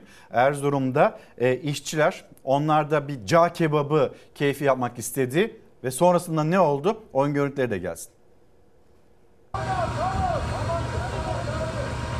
Cağ kebabı keyfi yangın çıkardı. Demiryolu işçilerinin cağ kebabı yapmak için yaktığı ateş deponun çatısını küle çevirdi. Erzurum'da devlet demir yollarına ait depoda çıktı yangın. Demiryolu işçilerinin canı cağ kebabı çekti. Koyun kesip ateş yaktılar. Ancak etrafa sıçrayan kıvılcımlarla depoda yangın çıktı. Çatıyı alevler sardı. İşçiler önce kendileri müdahale etmeye çalıştı alevlere ama yangının önüne geçemediler. Gelen itfaiye ekibi ise 3 saatte söndürebildi yangını. Alevlerin depoda bulunan kimyasal maddelere sıçramaması için yoğun çaba sarf edildi. Çatı kullanılamaz hale geldi. İşçilerin kebap keyfi de yarım kaldı ama neyse ki kimsenin canı yanmadı. Dumandan etkilenen itfaiye personeline 112 ekipleri müdahale etti. Yangında mahsur kalan iki yavru kedi de itfaiye ekibi tarafından kurtarıldı. Çok geçmiş olsun diyelim. Macaristan'dan bir başka notla devam edelim. Macaristan'da polis bir benzin istasyonunda bir sürücüye kimlik uygulaması yapmak istiyor. Kimliğini görüp işte GBT sorgulaması yapmak istiyor. Ancak o sürücü hakkında tabii herhalde bir takım yakalama kararı var. Kaçmaya çalışıyor ve kaçmaya çalışırken polisi bu şekilde yerde sürüklüyor. Bir başka açıdan bir başka güvenlik kamerasının e, görüntüsü daha gelecek. Bu polisi bu şekilde e, yere savurduğu, polisin yaralandığı bu görüntüler ama polis hemen ayağa kalkıp o sürücünün peşinden koşuyor ve onu yakalamışlar. Kendisine hapis cezası ve 5 yıl trafikten men cezası kararı verilmiş. Polisin bu şekilde tek yola savrulduğu ve ardından hırsızın peşine düşüp, özür dilerim e, o kaçan kişinin peşine düşüp yakaladığı anlara ait görüntüler Macaristan'dan, Budapeşte'den geldi. Çin'den bir başka görüntüye daha devam edelim. Bir market açıldıktan bir gün sonra orada işte müşteriler alışveriş yapmaya gidiyorlar. Tam o sırada zemin çöküyor birden. Yani reyonların bulunduğu zemin çöküyor. Gitti, şey Tuğla kalmadı. varmış ve ahşap bir kat yapmışlar o tuğlanın üzerine. Bu yüzden markette de böyle bir göçük meydana gelmiş ve o sırada orada alışveriş yapmakta olan iki kişi e, yaralanmış bu kazada ve ardından oluşan işte o bir metreyi aşkın bir şekilde bir göçük. Tabii bizde de markete girdikten sonra cebimizde bir göçük oluşuyor. Hem de nasıl bir göçük oluyor. Şimdi Şehnaz abla e, bir rica etsem o zaman hazır böyle Çin'deki marketteki göçükten bizim cüzdanımızdaki o göçüğe bir geçiş yapalım. Bakın burada e, bir fiş var. O fişlerden bir tanesi 2021 yılına ait, diğeri 2023 yılına ait. İki fiş arasındaki fark ne diye soracak olursanız 2 yılda %221 iki fiş arasındaki fark bu. Böyle bir zamla karşı karşıyayız. Bütçemiz bütçemiz her geçen gün daha ağır yaralar alırken haberimiz hazır. Gelsin ekranlarınıza ve diyor ki Çalışma Bakanı e, biz artık böyle tek e, enflasyon düzeltiyorum asgari ücrette tek bir hesaplama yapacağız diye bir yaklaşım bir sinyali de şimdiden böyle kamuoyunun önüne sundu. Bakalım öyle olacak mı olmayacak mı Mayıs ayındaki o enflasyonda göreceğiz de Temmuz ayında bir kez daha acaba asgari ücretin düzeltilmesi gerekir mi gerekmez mi onu da o zaman konuşacağız. Fiyatlar uçuk. Ne markete gidebiliyorsun ne alışveriş yapabiliyorsun. Her şey ateş pahası yani. Alamıyorsun zaten. Böyle bir filme bakar gibi sadece fiyatlara bak bakıyorsun. Bakıp geçiyorsun. Kilo falan artık sor- soramıyoruz. Gerçekten soramıyoruz çünkü fiyatlara yetişemiyor. Bir gördüğü etiketin aynısını bir daha bulamıyor tüketici. Alışveriş fişleri ise hesabını şaşırdıkları zamların kanıtı. İşte 2021 yılında bir market fişi. 6 temel gıda ürününün hepsi zamlandı. Toplam fiyat 106 lira 45 kuruştan 342 lira 25 kuruşa çıktı. İki oda zam %221. Bir yıl önce alışveriş fişinde bu çayın fiyatı 39 lira 95 kuruş. Bugün ise tam 90 lira. Ve aradan bir yıl daha geçti. Çay fiyatının geldiği son nokta 130 lira. 1 kiloluk çay 2021 yılında 40 lira bile değildi. Artık 130 lira. Rekor şekerde 6 lira 95 kuruştu eski fişte. Artık 37 lira. Yani 5 katını aştı. Yumurta, makarna, domates hepsinin fiyatı arttı. Yumurta da 2 yılda fiyatını 4'e katladı. Hangi yemek olursa olsun yağsız olmuyor. Geçtiğimiz yıl bu yağın fiyatı ortalama 22 liraydı. Bugün ise 50 lira. Yağın etiketteki fiyatı yükseldikçe yemekteki miktarı azaldı. Çünkü 1 litre yağın fiyatı raflarda bugün 53 liraya dayandı. Bir kutu yumurta alıyoruz değil mi? İşte 45, o- 10 gün geçmiyor 55, 10 gün geçmeye gidiyoruz 65. Yani savruluyoruz. Eşim zavallım 24 saat çalışıyor. Yani isyandayız. Toplam tutar ne kadar? 249 lira 20 kuruş. Ekim 2021'deki alışveriş fişinden en temel ihtiyaçları belirledik. 6 ürün seçtik. O gün bu ürünlerin toplam tutarı 106 lira 45 kuruştu. Bugün ise aynı 6 ürünün toplam tutarı tam 250 lira. Ve Kasım 2023 aynı 6 ürünün bugünkü toplam tutarı 342 lira 25 kuruş. Geçen yıl Kasım ayında 250 lira tutan alışveriş için artık 100 lira daha para ayırması gerekiyor tüketicilerin. Bu sadece 6 temel gıda ürünü için. Alışveriş listesi uzun, alınabilense artık daha az. Et mi kaynıyor, dert mi kaynıyor, tencere biliyor. 62'den beri bu İstanbul'dayım. Böyle bir şey görmedim. Çok şeyler söyleyeceğim de söylemek istemiyorum. Olmaz sonra. Birol Bey günaydın. Sonra Gülseren Hanım selamlarımızı iletelim Sapanca'ya. Bize oradan günaydın diyor kendisi. Kış da yaklaşıyor. Gerçekten kış yaklaşırken korkuyoruz, endişe duyuyoruz mesajı. Bütün Türkiye duysun bugün başlığımız. Şimdi biz iki fişi, faturayı karşınıza getirdik. Ama belki siz geçen sene almış olduğunuz bir ürün ve onun fişi elinizde duruyordur. Belki de bunun notunu da paylaşmak istersiniz. Çok uzun zamanlardan söz etmiyoruz. Geçen sene bir ürün, bir giyim neyse o ayçiçek yağı, tuvalet kağıdı ne kadardı? Bugün ne kadar büyük bir pahalılığı yaşıyor muyuz, yaşamıyor muyuz? Biz hala 50 artı 1'i mi konuşum- konuşacağız? Siyasetteki bu tartışmalara mı odaklanacağız? Yoksa vatandaşın sesi artık duyulmalı mı diye bir soruyla Çalar Saat'te devam edelim. Yine dünyanın notları var. Tabii bu arada altı temel gıda olduğu için o 300 liralarda kalmış. Biraz bulaşık deterjanı, çamaşır deterjanı eklense 1000 liranın çok daha fazla üzerine çıkardı. Bebek maması ya da bebek Çok bezi rahat. eklense çok rahat bin liranın üzerine çıkardı. Hatta ben zaman zaman espri olsun diye şey diyorum. Markette kasiyere selam vermek 200 liradan ediyor insanı. Çünkü bir şekilde bir şey alıyorsunuz 200 liranın üzerine çıkıyor. En büyük banknotumuzun üzerine çıkıyor. İki ilginç kaza görüntüsü ekrana getireyim o halde. Şimdi bir aracın tavanı boyanmış. Normalde tavan boyalı aracı satmak zordur ya ama burada ilginç bir e, görüntü. Bir araç gelecek ardından motosiklette iki bir kişi aracın tavanı boyalıysa zaten o takla atmıştı diye Ya düşünülür hadi güneş normalde. yanı diye e, düşünelim Evet. ama takla atmıştır tabii. Şimdi bu aracın da tavanı boyalı oldu. Çünkü iki kişi motosikletteki iki kişinin elinde boya kovası vardı. Bu kazanın ardından tavan komple e, boyanmış oldu. Arabayla da aynı renk. Rengi de sırıtmamış ama tabii anlatamazsınız. Bu görüntüler olduktan sonra anlatmak belki daha kolay. İki kişi hafif yaralanmış. O aracın da üzerinden takla atarak e, kurtulan iki kişi burada bir park ederken biraz dışarıda kalmış o araç. O yüzden de böyle bir kaza yaşanmış. İki kişi de küçük yaralarla, hafif yaralarla bu kazayı atlatmışlar. Hindistan'da ise bir yardım çabası ama fazla yardım etmişler. Şimdi bu araç ne demek o? Yolun kenarında böyle hafif yamaç bir noktaya düşmüş bir şekilde ve çevredekiler de sağ olsunlar yardım ediyorlar ve çok kalabalık da insan grubu var. O aracı düştüğü yamaçtan kurtarıp ittiriyorlar ama fazla ittiriyorlar. Yamaçtan kurtarıp uçuruma mı atıyorlar? Aynen öyle. Yavaş yamaçtan kurtarıp uçuruma atmıyorlar aslında. Tabii onların amacı o Yani değil. öyle sonuç oluyor. Onların amacı o düzlüğe çıkarmak ama fazla destek verince işte fazla yardım edince o var, araç Bunun efekti var mı? Bir dinleyelim mi? Heyecana bak. Önce sevinç çığlıkları.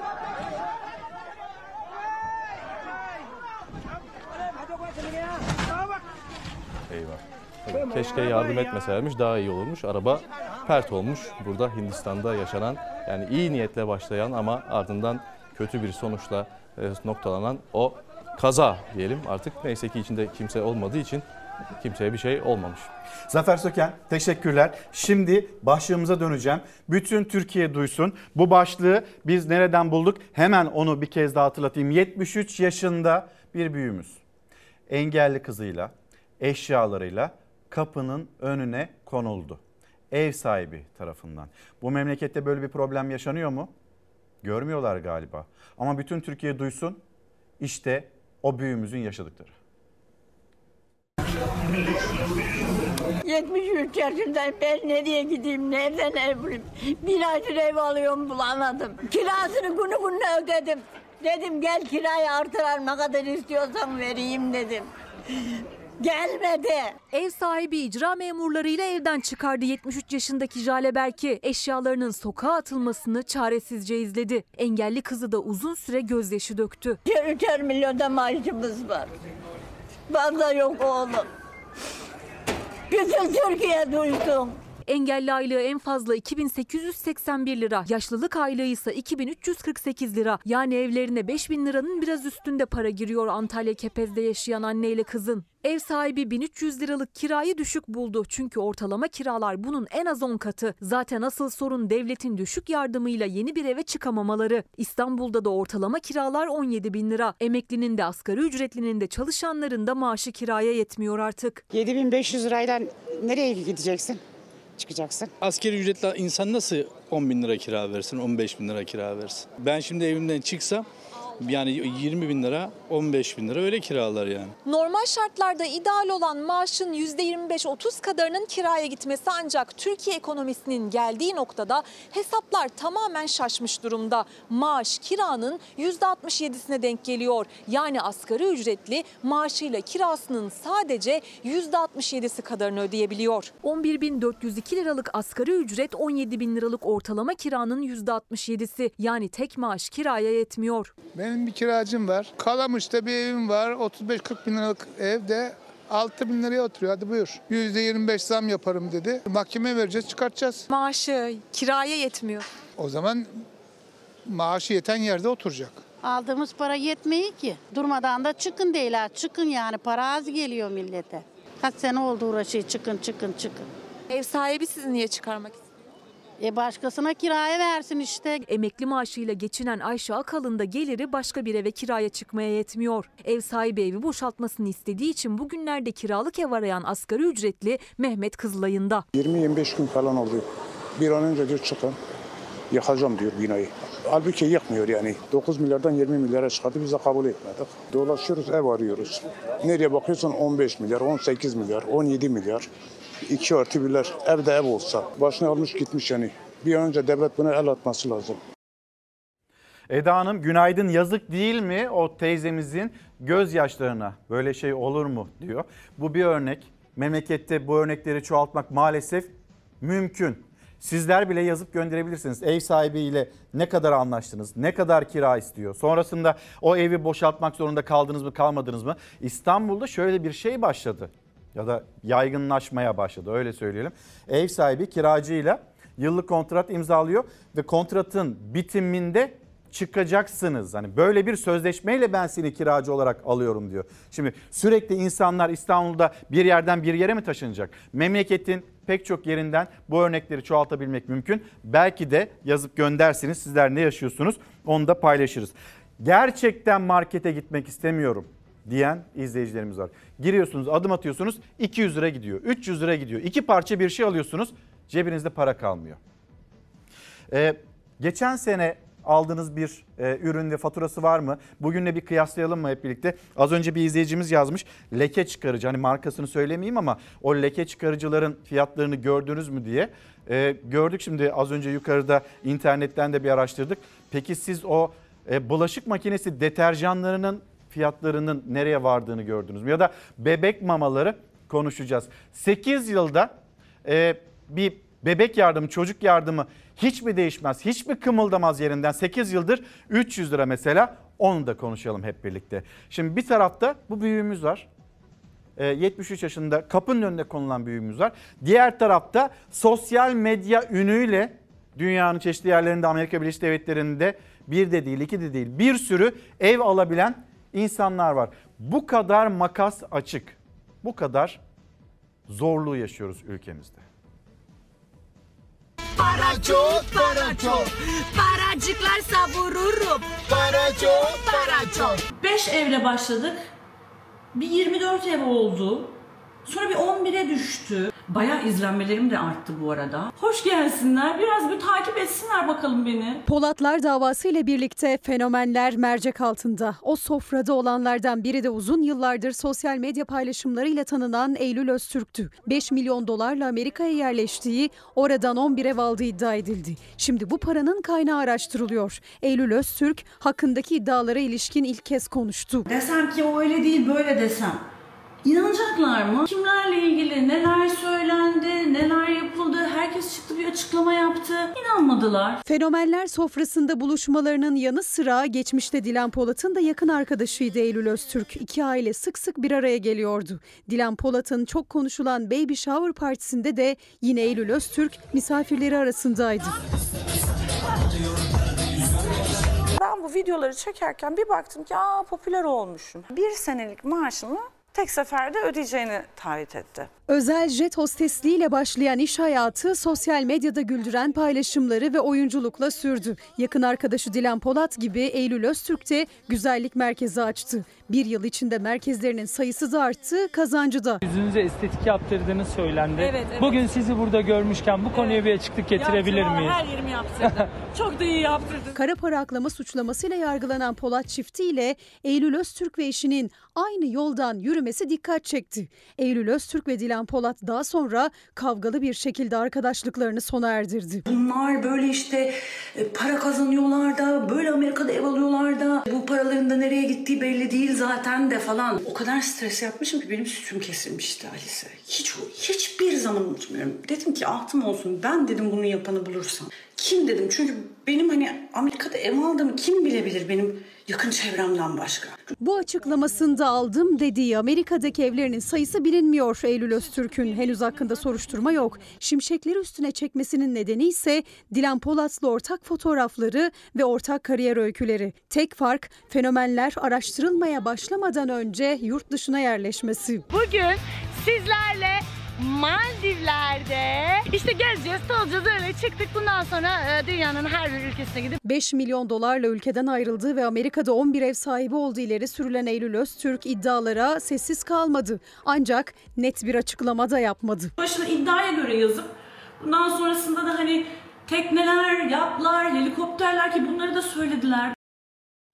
Efendim e, izleyicilerimiz de hatırlatıyor. Bugün Dünya Diş Hekimleri Günü diyorlar. Şimdi sıradaki haberimiz bu günün anlam ve önemine binaen değil elbette. Bir suç makinesinin bir diş hekimine yaşattıkları onu darp etmesi, yaralaması, sağlıkta şiddetin önüne bir türlü geçilemiyor.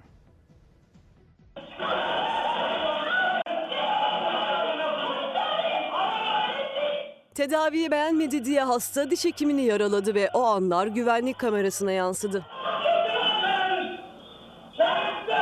Sağlıkta şiddetin önü alınamıyor İstanbul Güngören'den bu görüntüler.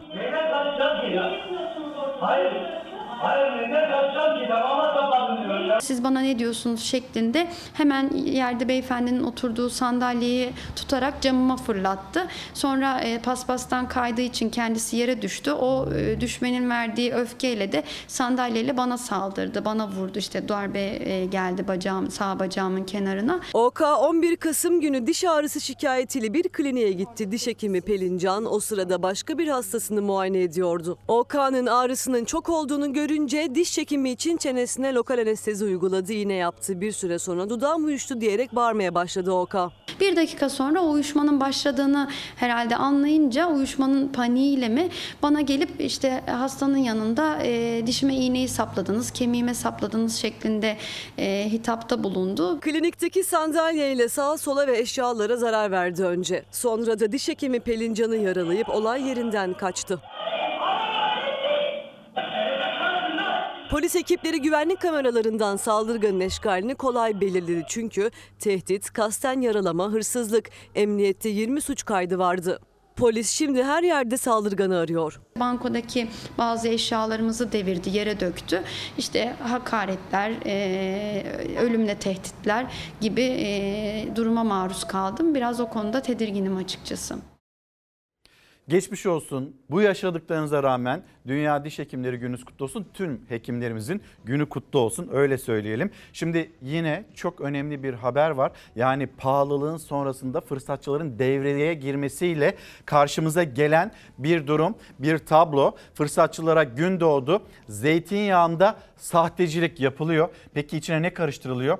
Palm yağı, koza yağı, pamuk yağı ve ayçiçek yağı karıştırılıyor. Bunlar da pazarda satılıyor.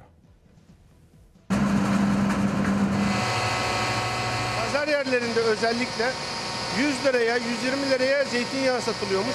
Sahte yağ bunların hepsi. Bunu kesinlikle tüketilmemesi lazım. Zeytin yeşili, zeytinyağı cenneti Türkiye'de bu da oldu. Sıvı altının sahtesi. Çok fazla e, sahte zeytinyağı e, satanlar ortaya çıktı.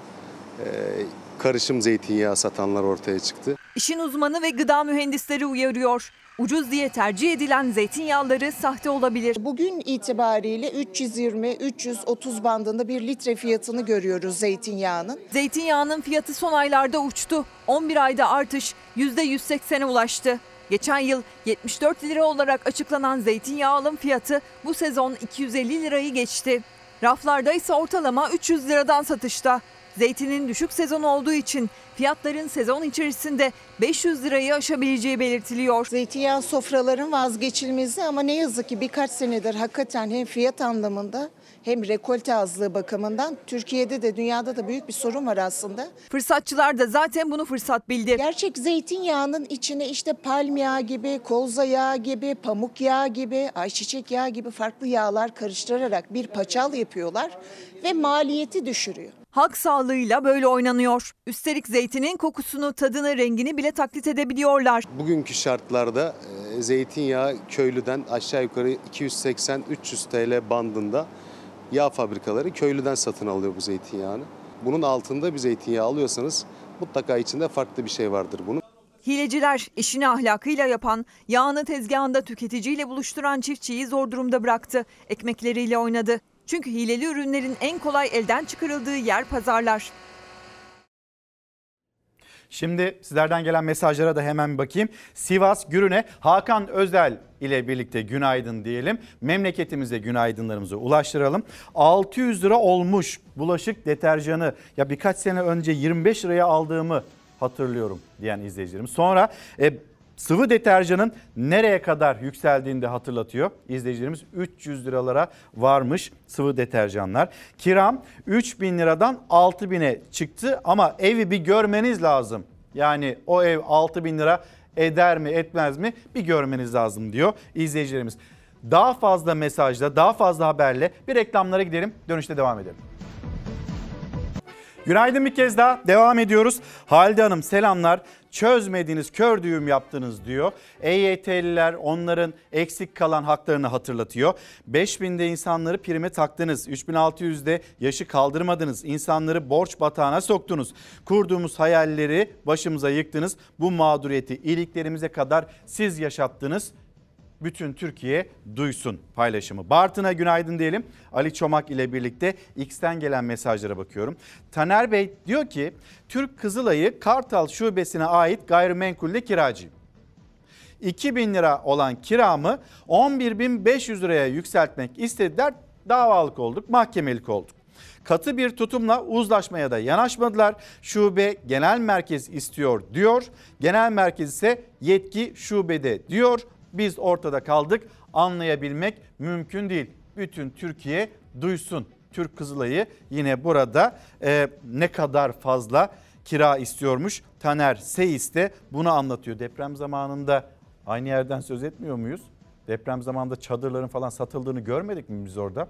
Yani kira konusunda acaba size nasıl yardımcı olabilirler? E zaten siz söylüyorsunuz olmuyorlar. Emin Bey bütün Türkiye duysun yaşı daha büyük, primi daha fazla olanı emekli etmediler. Burada bir adaletsizlik yok mu diye mesajını anlatıyor, paylaşıyor. Şimdi tekrar bu konuya gelelim. Bu çok önemli ve biz de e, AFAD'ın çalışmalarını dikkatle takip ediyoruz. Kuşkusuz batan bir gemi ve o geminin 11 mürettebatı onlardan haber gelmesini istiyoruz. Güzel bir haber gelmesini istiyoruz, bekliyoruz. Mürettebatın ailesine gönderdiği mesajlar ortaya çıktı. O acı mesajlar hakkınızı helal edin batıyoruz dediler. Mayday, mayday, mayday. Çocuklara dikkat et, hakkını helal et dedi. Hakkınızı helal edin dedi. Ondan sonra da iletişim kurulamadı. Karadeniz'de kaybolan gemiden alınan son mesajlar hakkınızı helal edin oldu. Dalgaların 12 metreyi bulduğu o anlarda mürettebattan yapabilenler ailelerine ulaştı. Kayıp 11 kişiden gelecek güzel haberler bekleniyor şimdi. Boğa dedi. Bu gemi yarım saat bir saate kalmaz batar dedi. 6-7 metre dalga var. Mayday, pallada, pallada, mayday. İki gün önce Zonguldak'a vuran fırtına Karadeniz'de dev dalgalara neden oldu. Bir gemi ortadan ikiye bölündü, bir gemi ise kayboldu. Ereğli Limanı açıklarında son görüntüsü bu oldu.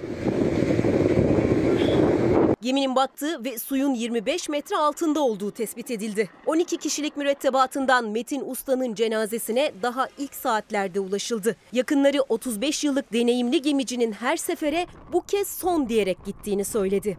Son seferine memleketi Giresun'da sevenlerinin gözyaşları arasında uğurlandı. Toprağa verildi. Aranan 11 mürettebatın ailesi ise iki gündür limanda nöbette. Telsiz operatörü Mustafa Nacar'ın ailesi de onlardan biri. Kardeşi Ahmet Nacar, abisinin son olarak batıyoruz mesajı gönderdiğini gözyaşları içinde anlattı. Gemi batmadan mesaj atmıştı. Hakkınızı helal edin. Ondan sonra da iletişim kurulamadı. Alelacele yazıldığı belli olan o son mesajı 15 dakika sonra gördü babası. Onlarca arama yaptı ama cevap yoktu.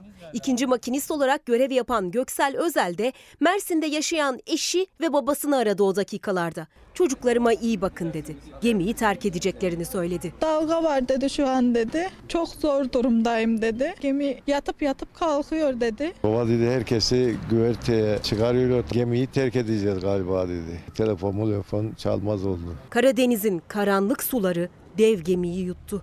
Kayıp mürettebatın aileleri tedirgin, gelecek güzel bir haberi bekliyor. Biz de öyle. Ee, İsmail Bey yazmış. Kiramız geçen yıl %100 artışla 2500 liradan 5000 liraya çıktı. Bu senede %200 zam istendi. 5000 liradan 15 bin liraya çıktı. Anlaştık. 13 bin lirada anlaştık diyor kendisi. Hem bunu paylaşabilirsiniz. Bütün Türkiye duysun. Siyasetçiler duysun. 50 artı bir konuşulsun isteyen siyaset duysun. Yargı krizi ve yargı krizine bütün gündem böyle boca edilsin diye düşünenler duysun vatandaş ne durumda ne halde. Sonra yeni bir tartışmada Cumhuriyet Gazetesi'nde yer alıyor. İzmir Büyükşehir Belediye Başkanı Tunç Soyer ve Tunç Soyer hakkında başlatılan İçişleri Bakanlığı tarafından başlatılan bir soruşturma. Osmanlı'ya hakaret iddiası, Soyer'e Vahdettin soruşturması. İzmir Büyükşehir Belediye Başkanı Tunç Soyer'e İzmir'in kurtuluşunun 100. yılında yaptığı konuşma nedeniyle soruşturma açıldı. Başkan Tunç Soyer sözlerim Gazi Mustafa Kemal Atatürk'ün nutuğundan alınmıştır. İlelebet yaşasın Türkiye Cumhuriyeti dedi. Şimdi bu soruşturma, bu soruşturmayı başlatanlar o nutuğu okumamışlar mıdır acaba?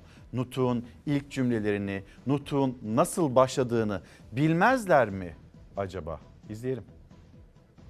100 yıl önceydi. Bu toprakları yönetenler gaflet, delalet ve hatta hıyanet içindeydi. Kendi ecdadınıza sövdürmeye çalışan köksüzlere lütfen kulak asmayın. Bizim ecdadımızla hiç problemimiz yok. Osmanlı da bizim, Cumhuriyet de bizim. Ama Vahdettin, ama damat Ferit Paşa. O vatan hainleriyle asla yolumuz buluşmaz. İzmir Büyükşehir Belediye Başkanı Tunç Soyer Atatürk'ün sözleri üzerinden Vahdettin'i eleştirmiş konu bir süre gündemde kalmıştı.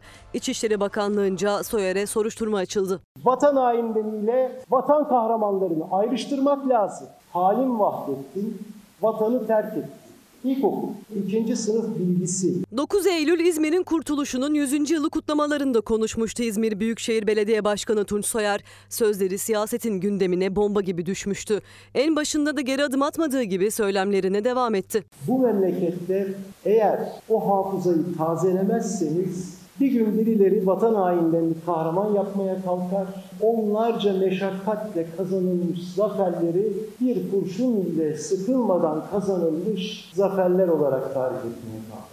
Soyer'in bu sözlerinin üzerinden iki buçuk ay geçti. İçişleri Bakanlığı'nca Tunç Soyer'e soruşturma açıldı. Soyer sosyal medya hesabından yanıt verdi. İçişleri Bakanlığı'nın 9 Eylül İzmir'in kurtuluşunun 100. yılı kutlamalarındaki konuşmam dolayısıyla bana soruşturma açtığını öğrendim. Sözlerim Gazi Mustafa Kemal Atatürk'ün nutuğundan alınmıştır. Geri adım atmayacağının bir kez daha altını çizdi Soyer maksadını açıklayarak paylaşımını bitirdi. Milletin egemenliğine göz dikenlere karşı Cumhuriyetimizin 100 yıllık değerlerini ve devrimlerini savunmak, tüm tehlike ve tehditlere karşı korumak. Her sözümün arkasındayım. Buyurun buradayım. Hakimiyet kayıtsız şartsız milletindir. İlelebet yaşasın Türkiye Cumhuriyeti. Şimdi İyi Parti lideri Meral Akşener saatler e, 10.30'u gösterdiğinde Türkiye Büyük Millet Meclisi'nde grup toplantısını gerçekleştirecek.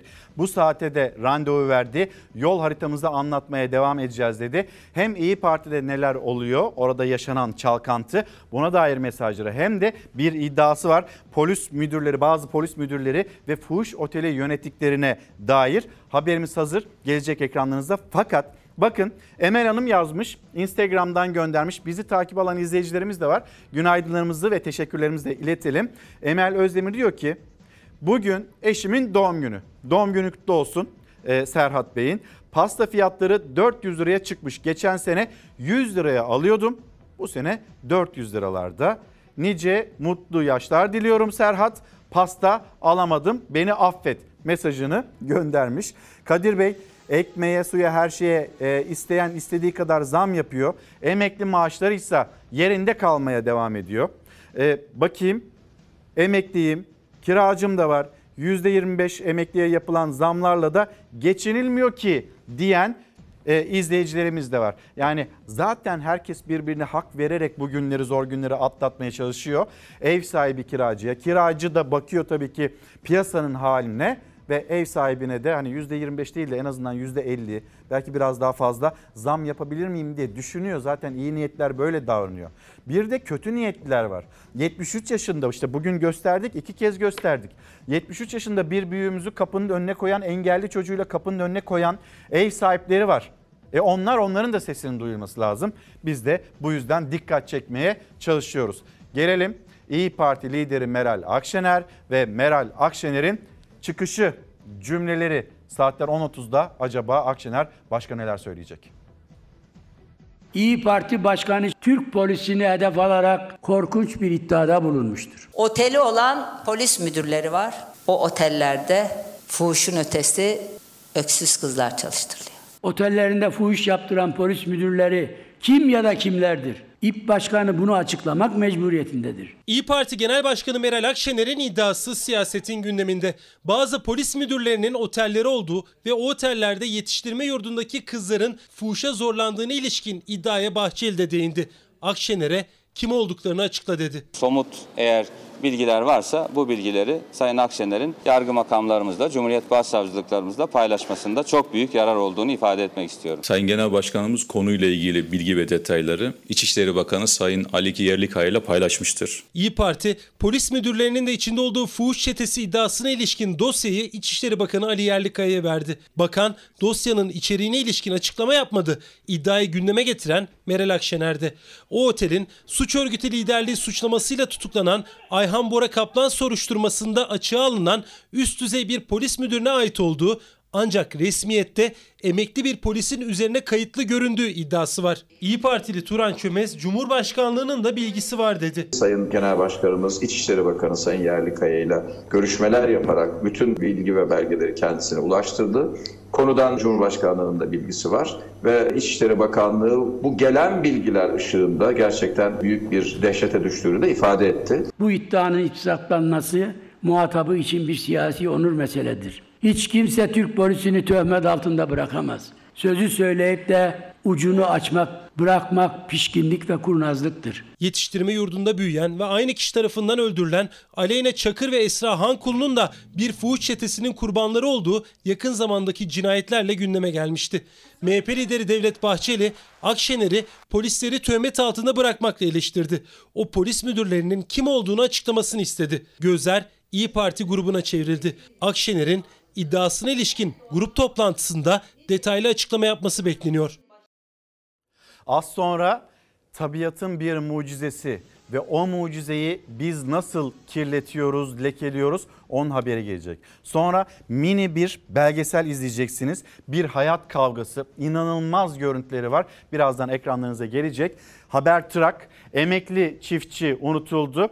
Tekirdağ gazetesi çiftçiler ÇKS kaydını sildiriyorlar. 5000 lira için insanları dilenci haline getirdiniz diyen izleyicilerimiz vardı hatırlatmış oldum. Sonra esnaf emeklisinin de o 5 bin lirayı alamadığını hatırlatalım. Kütahya Dumlupınar gazetesi dikkat e, hararet yapar. Milli içeceğimiz yarım yılda %110 zamlandı. Dikkat hararet yapar da e, Dumlupınar gazetesinin manşeti.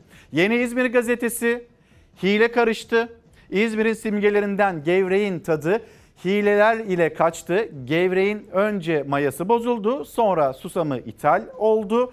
En son olarak da içinde pekmez kullanılmaz hale geldi. Hile karıştı. Daha ucuz maliyetlerle işte görüyorsunuz satılıyor ve İzmirliler de buna itiraz ediyor. Edirne Hudut gazetesi ucuz hamsi kuyruğu Hudut gazetesinin de manşeti Türkiye genelinde ilk karın düşmesinin ardından açık denizlerde yaşanan hamsi bolluğu tezgaha yansıdı. Hamsinin fiyatı ucuzladı deniliyor. Şimdi gelelim o tabiatın mucizesine ve tehlike altındaki inci kefaline.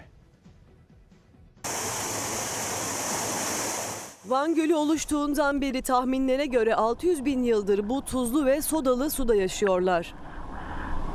Üreme mevsiminde ise fizik kurallarına aykırı bir göçü gerçekleştirerek mucizeyi yaşatıyorlar.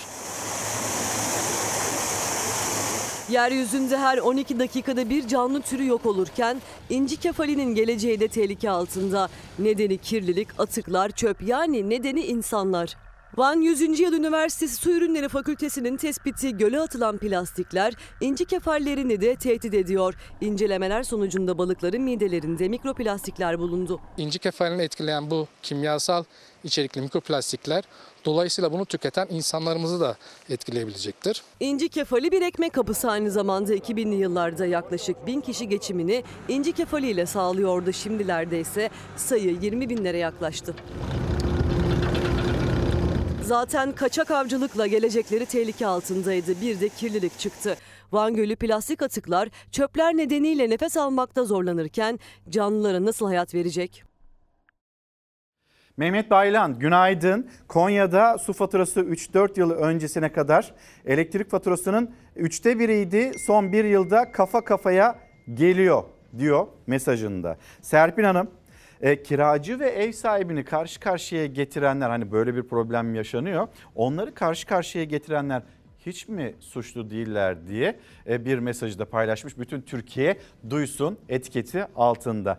Devam edeceğiz. E, Devam ederken de e, Mehmet Bey'in dikkat çektiği konu ve bir bilgisini de yine aktaralım. İstanbul'da suya %48 zam talebi var. Yarın bu İstanbul Büyükşehir Belediyesi'nin meclisinde değerlendirilecek. Gelecek mi gelmeyecek mi göreceğiz. Elektriğin maliyeti artarsa suya da zam talep edilecek. Çünkü o suyu evlere pompalayabilmek için elektriğe ihtiyaç var. Hepsi birbirine bağlı. Bir zincirleme. Ona zam gelince ona da zam geliyor. Bakacağız olup olmayacağına. Şimdi e, gelelim doğum yardımı 8 yılda doğum yardımında yaprak kımıldamaz mı? Düşünün 8 yıl önce AK Parti Genel Başkanı ve Başbakan Ahmet Davutoğlu'ydu. Yıllar yıllar geçti. Yollar ayrıldı. işte Gelecek Partisi kuruldu. Bambaşka yere savruldu siyaset. O gün 300 lira ne kadar güzel diye anlatılıyordu. Bugün hala 300 lira. Peki bebek maması ne kadar? İzleyelim. Bu devirde 300 lira nedir ki? Hiçbir şey değil yani. Bu durumda iki tane yani üç tane çocuk çok zor. Bir olur, garip olur, iki olur, rakip olur, üç olur, denge olur, Cumhurbaşkanı Erdoğan yıllardır en az 3 çocuk çağrısında bulunuyor. Ancak sıra doğum yardımına gelince 8 yıldır 300 liralık destek yerinde sayıyor. 2015'ten bu yana tek kuruş artmadı doğum yardımı. 8 sene önce 106 dolara denk geliyordu artık 10 dolar ediyor. Tek sefer verilen bu destek bir kutu bebek mamasına bile yetmiyor. Marketlerde alarmla satılan bir kutu bebek mamasının fiyatı 480 lira. Devletin verdiği doğum yardımı ise 300 lira. Yani verilen bu yardım bir annenin bebeğine bir kutu mama almasına bile yetmiyor. Her şey artarken 300 lira tabii ki yetersiz bir şey. O ücretle de sadece bir bez alabilirsin. Onun dışında başka bir şey alamazsın tabii ki çocuğa. Şu anda 3 tane 5 tane kesinlikle yani bir tanesini zor. Yani şu anda devlet okuluna gönderiyorum ve devlet okulunda bile aylık neredeyse 950 lira bir para istiyorlar yani. Gençlerimize en az 3 çocuk, mümkünse daha fazlasını tavsiye ediyorum. Zor tabii ki hele de bu devirde bunun bezi maması vardı, kıyafetleri olsun. Yani gelişimleriyle alakalı. Doğum yardımı bir kez yapılıyor anneye. İlk çocuk için 300 lira, ikinci çocuk için 400 lira, üçüncü çocuk için ise 600 lira. Enflasyona göre artırılsaydı bu destek neredeyse 7 katına çıkacaktı. Ancak 8 yıldır aynı. Enflasyon oranında bir artış yapılmış olsaydı birinci çocukta 300 liralık rakamın 2011 liraya, ikinci çocukta 400 lira olan yardımın 2682 liraya, üçüncü çocukta 600 lira olan yardımın 4023 liraya çıkartılması gerekirdi. Ancak herhangi bir artış yapılmadı. Ayda toplam masrafım 2000 lirayı buluyor kızıma. Sütlü, bezli. Eşim askeri ücret alıyor. E, kira veriyorsun nasıl geçineceksin? Mama yardımı yok. Mamalar çok yüksek. 350-400 milyon mama. Mesela Almanya'da aylık bazda da doğum yardımı yaklaşık 250 euro civarındadır. Almanya'da yardım çocuk 18 yaşına gelene kadar her ay yapılıyor. Aylık 250 euro yani 7900 lira. Fransa'da ise doğum yardımı 950 euro. Sonrasında ise aile ve okul yardımı adı altında destekler devam ediyor. Çocuk çok güzel bir şey ama gerçekten bu çocuğun geleceği var. Ben bu çocuğa ne vaat edebilirim? Yani bunu bana açıklasınlar. Nasıl bir gelecek? Nasıl liseye gidecek? Nasıl üniversiteye gidecek? Bunlar hep masraf yani. Hani bunun yardımı olsa tamam. Amenna yani 3-4 çocuk yapalım. Yine bir zam haberiyle devam edeceğiz. Şifaya zam geldi. Ihlamurun kilosu 800 lira.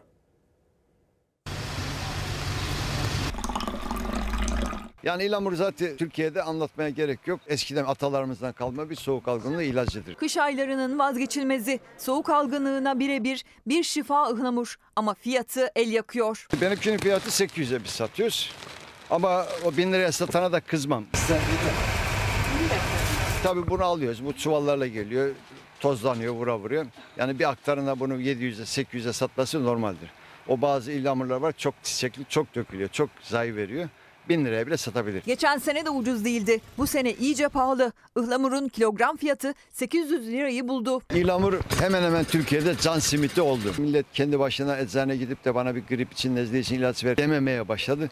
Demeyince ilamurlara bir- acayip bu sene bir patlama oldu. İyileşebilmek için bol tüketilmesi tavsiye ediliyor ama ıhlamurun fiyatı da cebi zorluyor.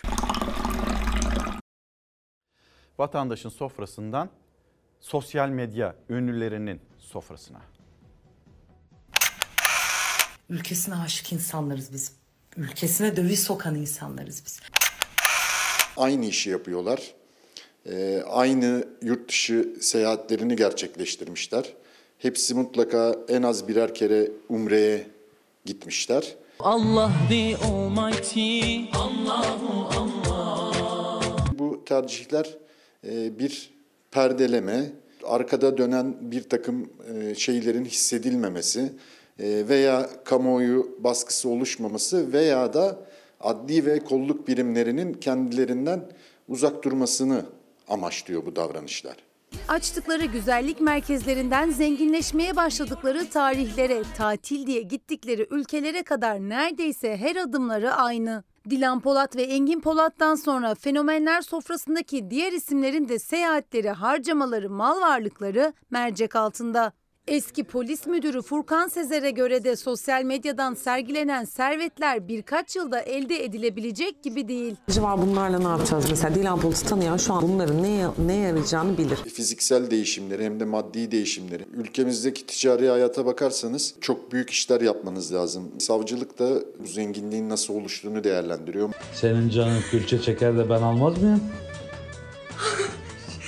Bu kadar hızlı beklemiyordum. Külçe altınlar, lüks otomobiller hatta uçaklar, altın tozlu kahveler fenomenlerin ortak noktası. Sosyal medyadan Şampiyonlar Ligi diye paylaşılan bu fotoğraf karesi Kasım 2019'a ait. Tolunay ve İleyda Topal çifti paylaştı. O çift de dahil masadaki isimlerin hızla zenginleşmesi mercek altına alındı. Çünkü çok sayıda ortak nokta var. Fotoğrafta da olduğu gibi zenginleşenler hep çift halinde sosyal medyadan ünlenenler. Eşleri ya araç alıyor ya da yüzlerce gül.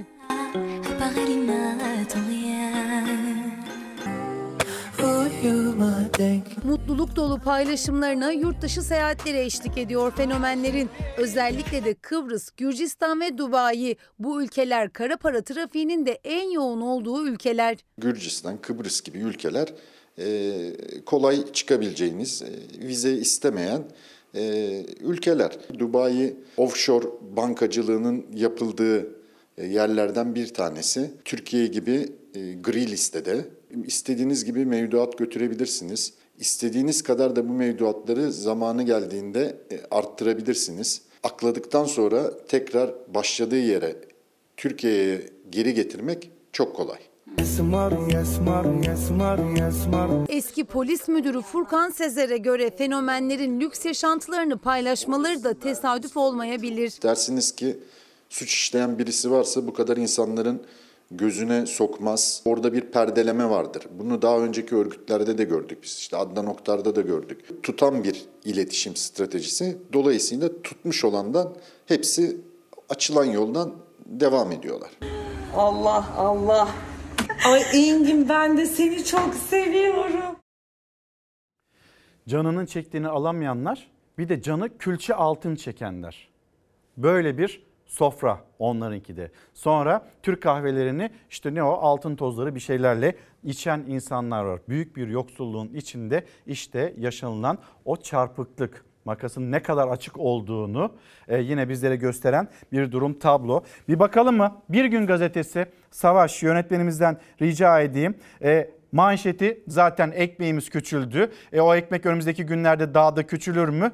Yaşayarak göreceğiz. Asgari ücrete senede bir kez zam yapılacakmış. Bunun sinyalini Çalışma Bakanı verdi. Ne dersiniz? Bütün Türkiye duysun. Mesajınızı iletin. Bir de toprağın bereketine bakalım birlikte. O toprağın bereketi de bazılarına bereketli.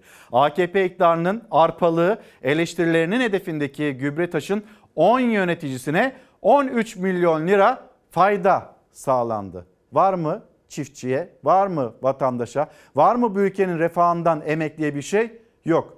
Toprağın bereketi, bu ülkenin bereketi küçücük bir zümreye. Şimdi devam edelim. Ee, Tekirdağ'ın manşeti az önce okuduk. Emekliler ve geçimleriyle ilgiliydi. Tekirdağ'ın bir manşeti, manşeti daha var. O da uyuz salgını. Polikliniğe gelen hastaların e, yaklaşık yüzde onu e, uyuzlu hastalar diyebiliriz ama bazen bu sıklık daha fazla artabiliyor. Tekirdağ'da uyuz vakalarında artış yaşanıyor. Bazı polikliniklerde vaka oranı %30'lara varıyor. Gece kaşıntısı şeklinde başlar. E, Gündüz kaşıntı tolere edilebilir ama hasta yatağa yattıktan sonra kaşıntıları belirginleşir. Uzun süre temas, özellikle aynı yatakta yatmak, aynı eşyaları kullanmak şeklinde özellikle aile bireyleri içerisinde bulaşı olur. Tokalaşmayla bulaşmaz yan yana oturmakla da yani kolay bulaşan bir hastalık değil. Belki bir karantina aşamasına da gelinmedi ama çok sık rastlanan bir rahatsızlık oldu uyuz. Tabii ortak eşya kullanımını kısıtlamamız lazım. Günümüzde ortak havlu kullanımı, çarşafların temizliği önemli. Uyuz olmaktan kaçınmanın en önemli yolu bu. Çamaşırları da en az 50 derecede yıkamak önemli. Eşyalarınızı 50 derecede yıkayın, ütüleyin. E, Bunu yapamadığınız yünlü, naylon kıyafetler veya çantanız, ayakkabınız, terliğiniz gibi eşyaları da bir hafta kadar kapalı poşette bekletin diyoruz. Sizi biraz soluklandıralım mı? Ahmet Dede ile birlikte ve Türkiye'nin hani tebessüm etmesine e, neden olan bir kişiydi Ahmet Dede. Sen buralara nereden girdin? Yaradana kurban olayım diye bir kediyle konuşmuştu. Bakalım. Sen buralara nereden girdin? Yere dene kurban olayım yere dene. Ya? Bu sene beni maskara ettiler. Ayasofya'da bir kedi sevdin diye film Aa, aldılar. o sen misin? Evet. Ayasofya'da kedi seven Dede Kayseri'de ortaya çıktı. Canım kaynadı, kediyi sevdim diye anlattı o anları. Yabancı turistler var, yerliler var. Ayasofya'nın şeyini çekiyorlardı. filmini. Evet, evet, evet. He, yazdılardı, Evet. Ben de kediyi canım kaynadı, sevdim. Ne zaman film aldılarsa almışlar. Ahmet emmi, e, sen bu sene nerede dedin bu kediyi nerede sevdin? Ayasofya'da. Nereden kurban olayım? Tüm Türkiye onu bu görüntüyle tanıdı. Ayasofya Camisi'nde kedi severken bir vatandaş cep telefonunun kamerasıyla görüntüledi yaşlı adamı. Sen buralara nereden girdin? Yere dene kurban olayım, yere dene. Ya? Yaşlı adamın sevecenliği ve kediye olan yaklaşımı sosyal medyada hızla yayıldı görüntü. İzleyen bir daha izledi. Seni yereden dertli yere. Ahmet Dede'nin Kayseri'nin Yeşilhisar ilçesinde yaşadığı ortaya çıktı. Kurban olayım seni yere dene. Nereden geldin dedim biliyor musun? Baktım tam merkezde cuma mübarek günüdü. Güzel bir kedi böyle sevdim. İnsanın içini ısıtan görüntünün başrolündeki yaşlı adam Ayasofya'da yaşadığı anı işte böyle anlattı. Ben de kediyi canım kaynadı sevdim. Ahmet Dede'den vurgun yiyen milyon dolarlara bir geçiş yapalım. Futbol dünyası bunu konuşuyor. Bir, milli takımımızın tarihi başarısını bir de bu vurgunu.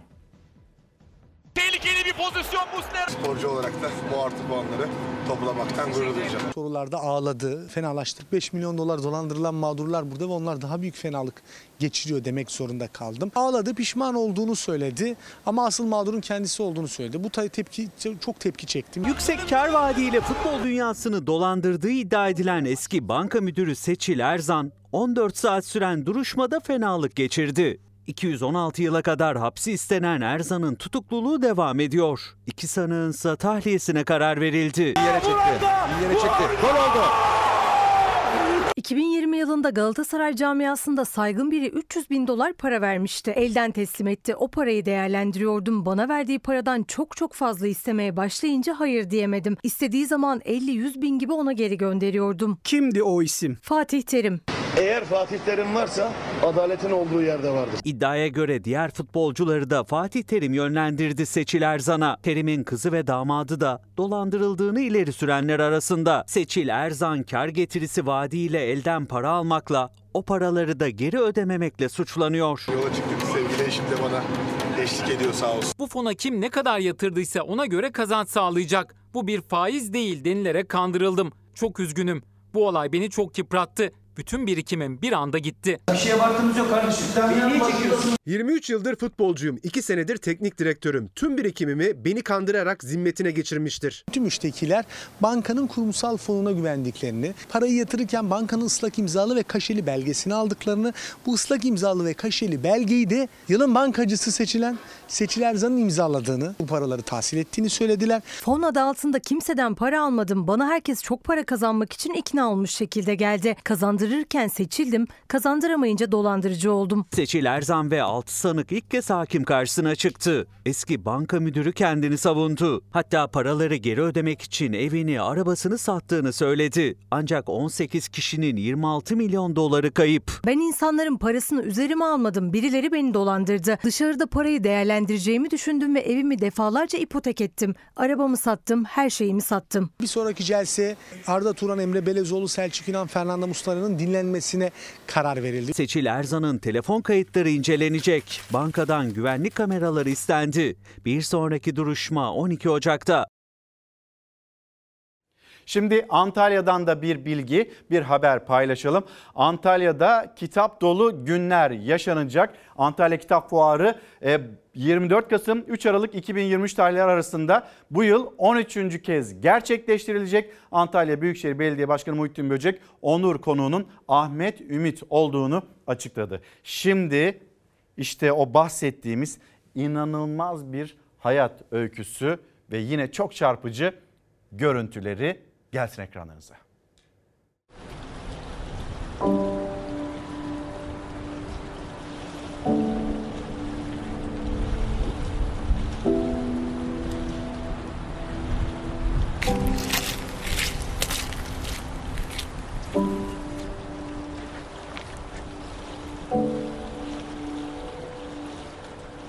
Ben Kumkadı Mahallesi'nden Ömer Reis.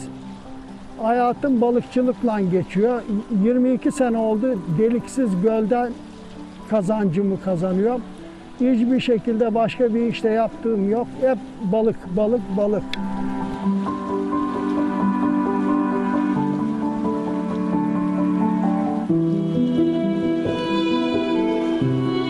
Allah şükürler olsun iki tane çocuğumu üniversitede bilgisayar bölümünü okutturdum.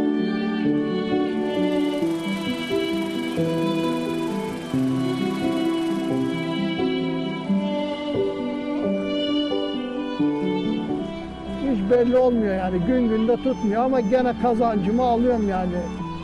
Her gün biliyorum yani alıyorum fazlasından bile. Beni de doyuruyor, kedi, kedileri de doyuruyor köyde. Kedilere de balık getiriyorum her gün. Martıları doyuruyor, kuşları doyuruyor. Doğa kendini denkliyor. Ama biz insanlar bozuyoruz doğanın dengini işte. Sabah saat 7'de işe başlıyorum hava aydınlanırken. Ondan sonra 2-3 saat falan sürüyor. Hadi ondan sonra arabama koyuyorum balıkları. Yeniden köy köy çıkıp satmaya gidiyorum.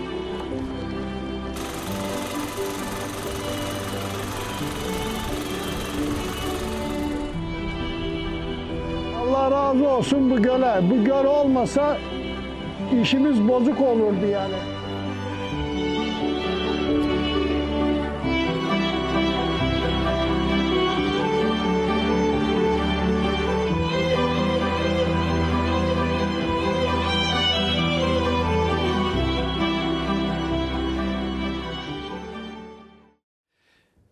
İnsanlar bozuyoruz doğanın dengesini. İşte bir balıkçı, bir hayat kavgası, evlatlarını nasıl geçindirmiş? Şimdi bizim göllerimiz, göllerimizdeki işte balıklarımız, sonra Van Gölü'ndeki incik kefeli ne hale getiriyoruz? doğanın dengesini nasıl da bozuyoruz. Bu arada İhlas Haber Ajansı'ndaki arkadaşlarımızın da ellerine sağlık, emeklerine sağlık. Bir mola verip hemen döneceğiz. Günaydın yeniden bugünü noktalıyoruz. Yarın saatler 7.45'i gösterdiğinde bizler Fox ekranlarında çalar saatte sizleri karşılayacağız. Yeni günün notlarını, haberlerini anlatacağız. Ama biliyoruz ki sizlerden gelecek olan mesajlar da var. O mesajlara da yine birlikte bakmak istiyoruz. Yarın yine önemli bir gün ve gündemle karşınızda olacağız. Şimdiden söylemiş olalım. Biraz siyasete bakalım. Sonra yerel seçimler, o gündem nasıl ilerliyor? Bir de ekonomi olmazsa olmaz vatandaş ne yapacak? İşte bugünün başlığı. Bütün Türkiye duysun. Nasıl evden atıldığımı 73 yaşında engelli çocuğuyla eşyalarıyla kapının önüne konulan bir büyüğümüz anlattı. En fazla konuşmamız gereken konu ekonomi. Dolayısıyla yarın o konuyu da ekonomiyi de birlikte konuşacağız. Kapatırken her zaman gibi teşekkürüm sizlere. Bizi izlediğiniz için teşekkür ederiz. Yarın sabah görüşürüz. Hoşçakalın. Güzel bir gün olsun.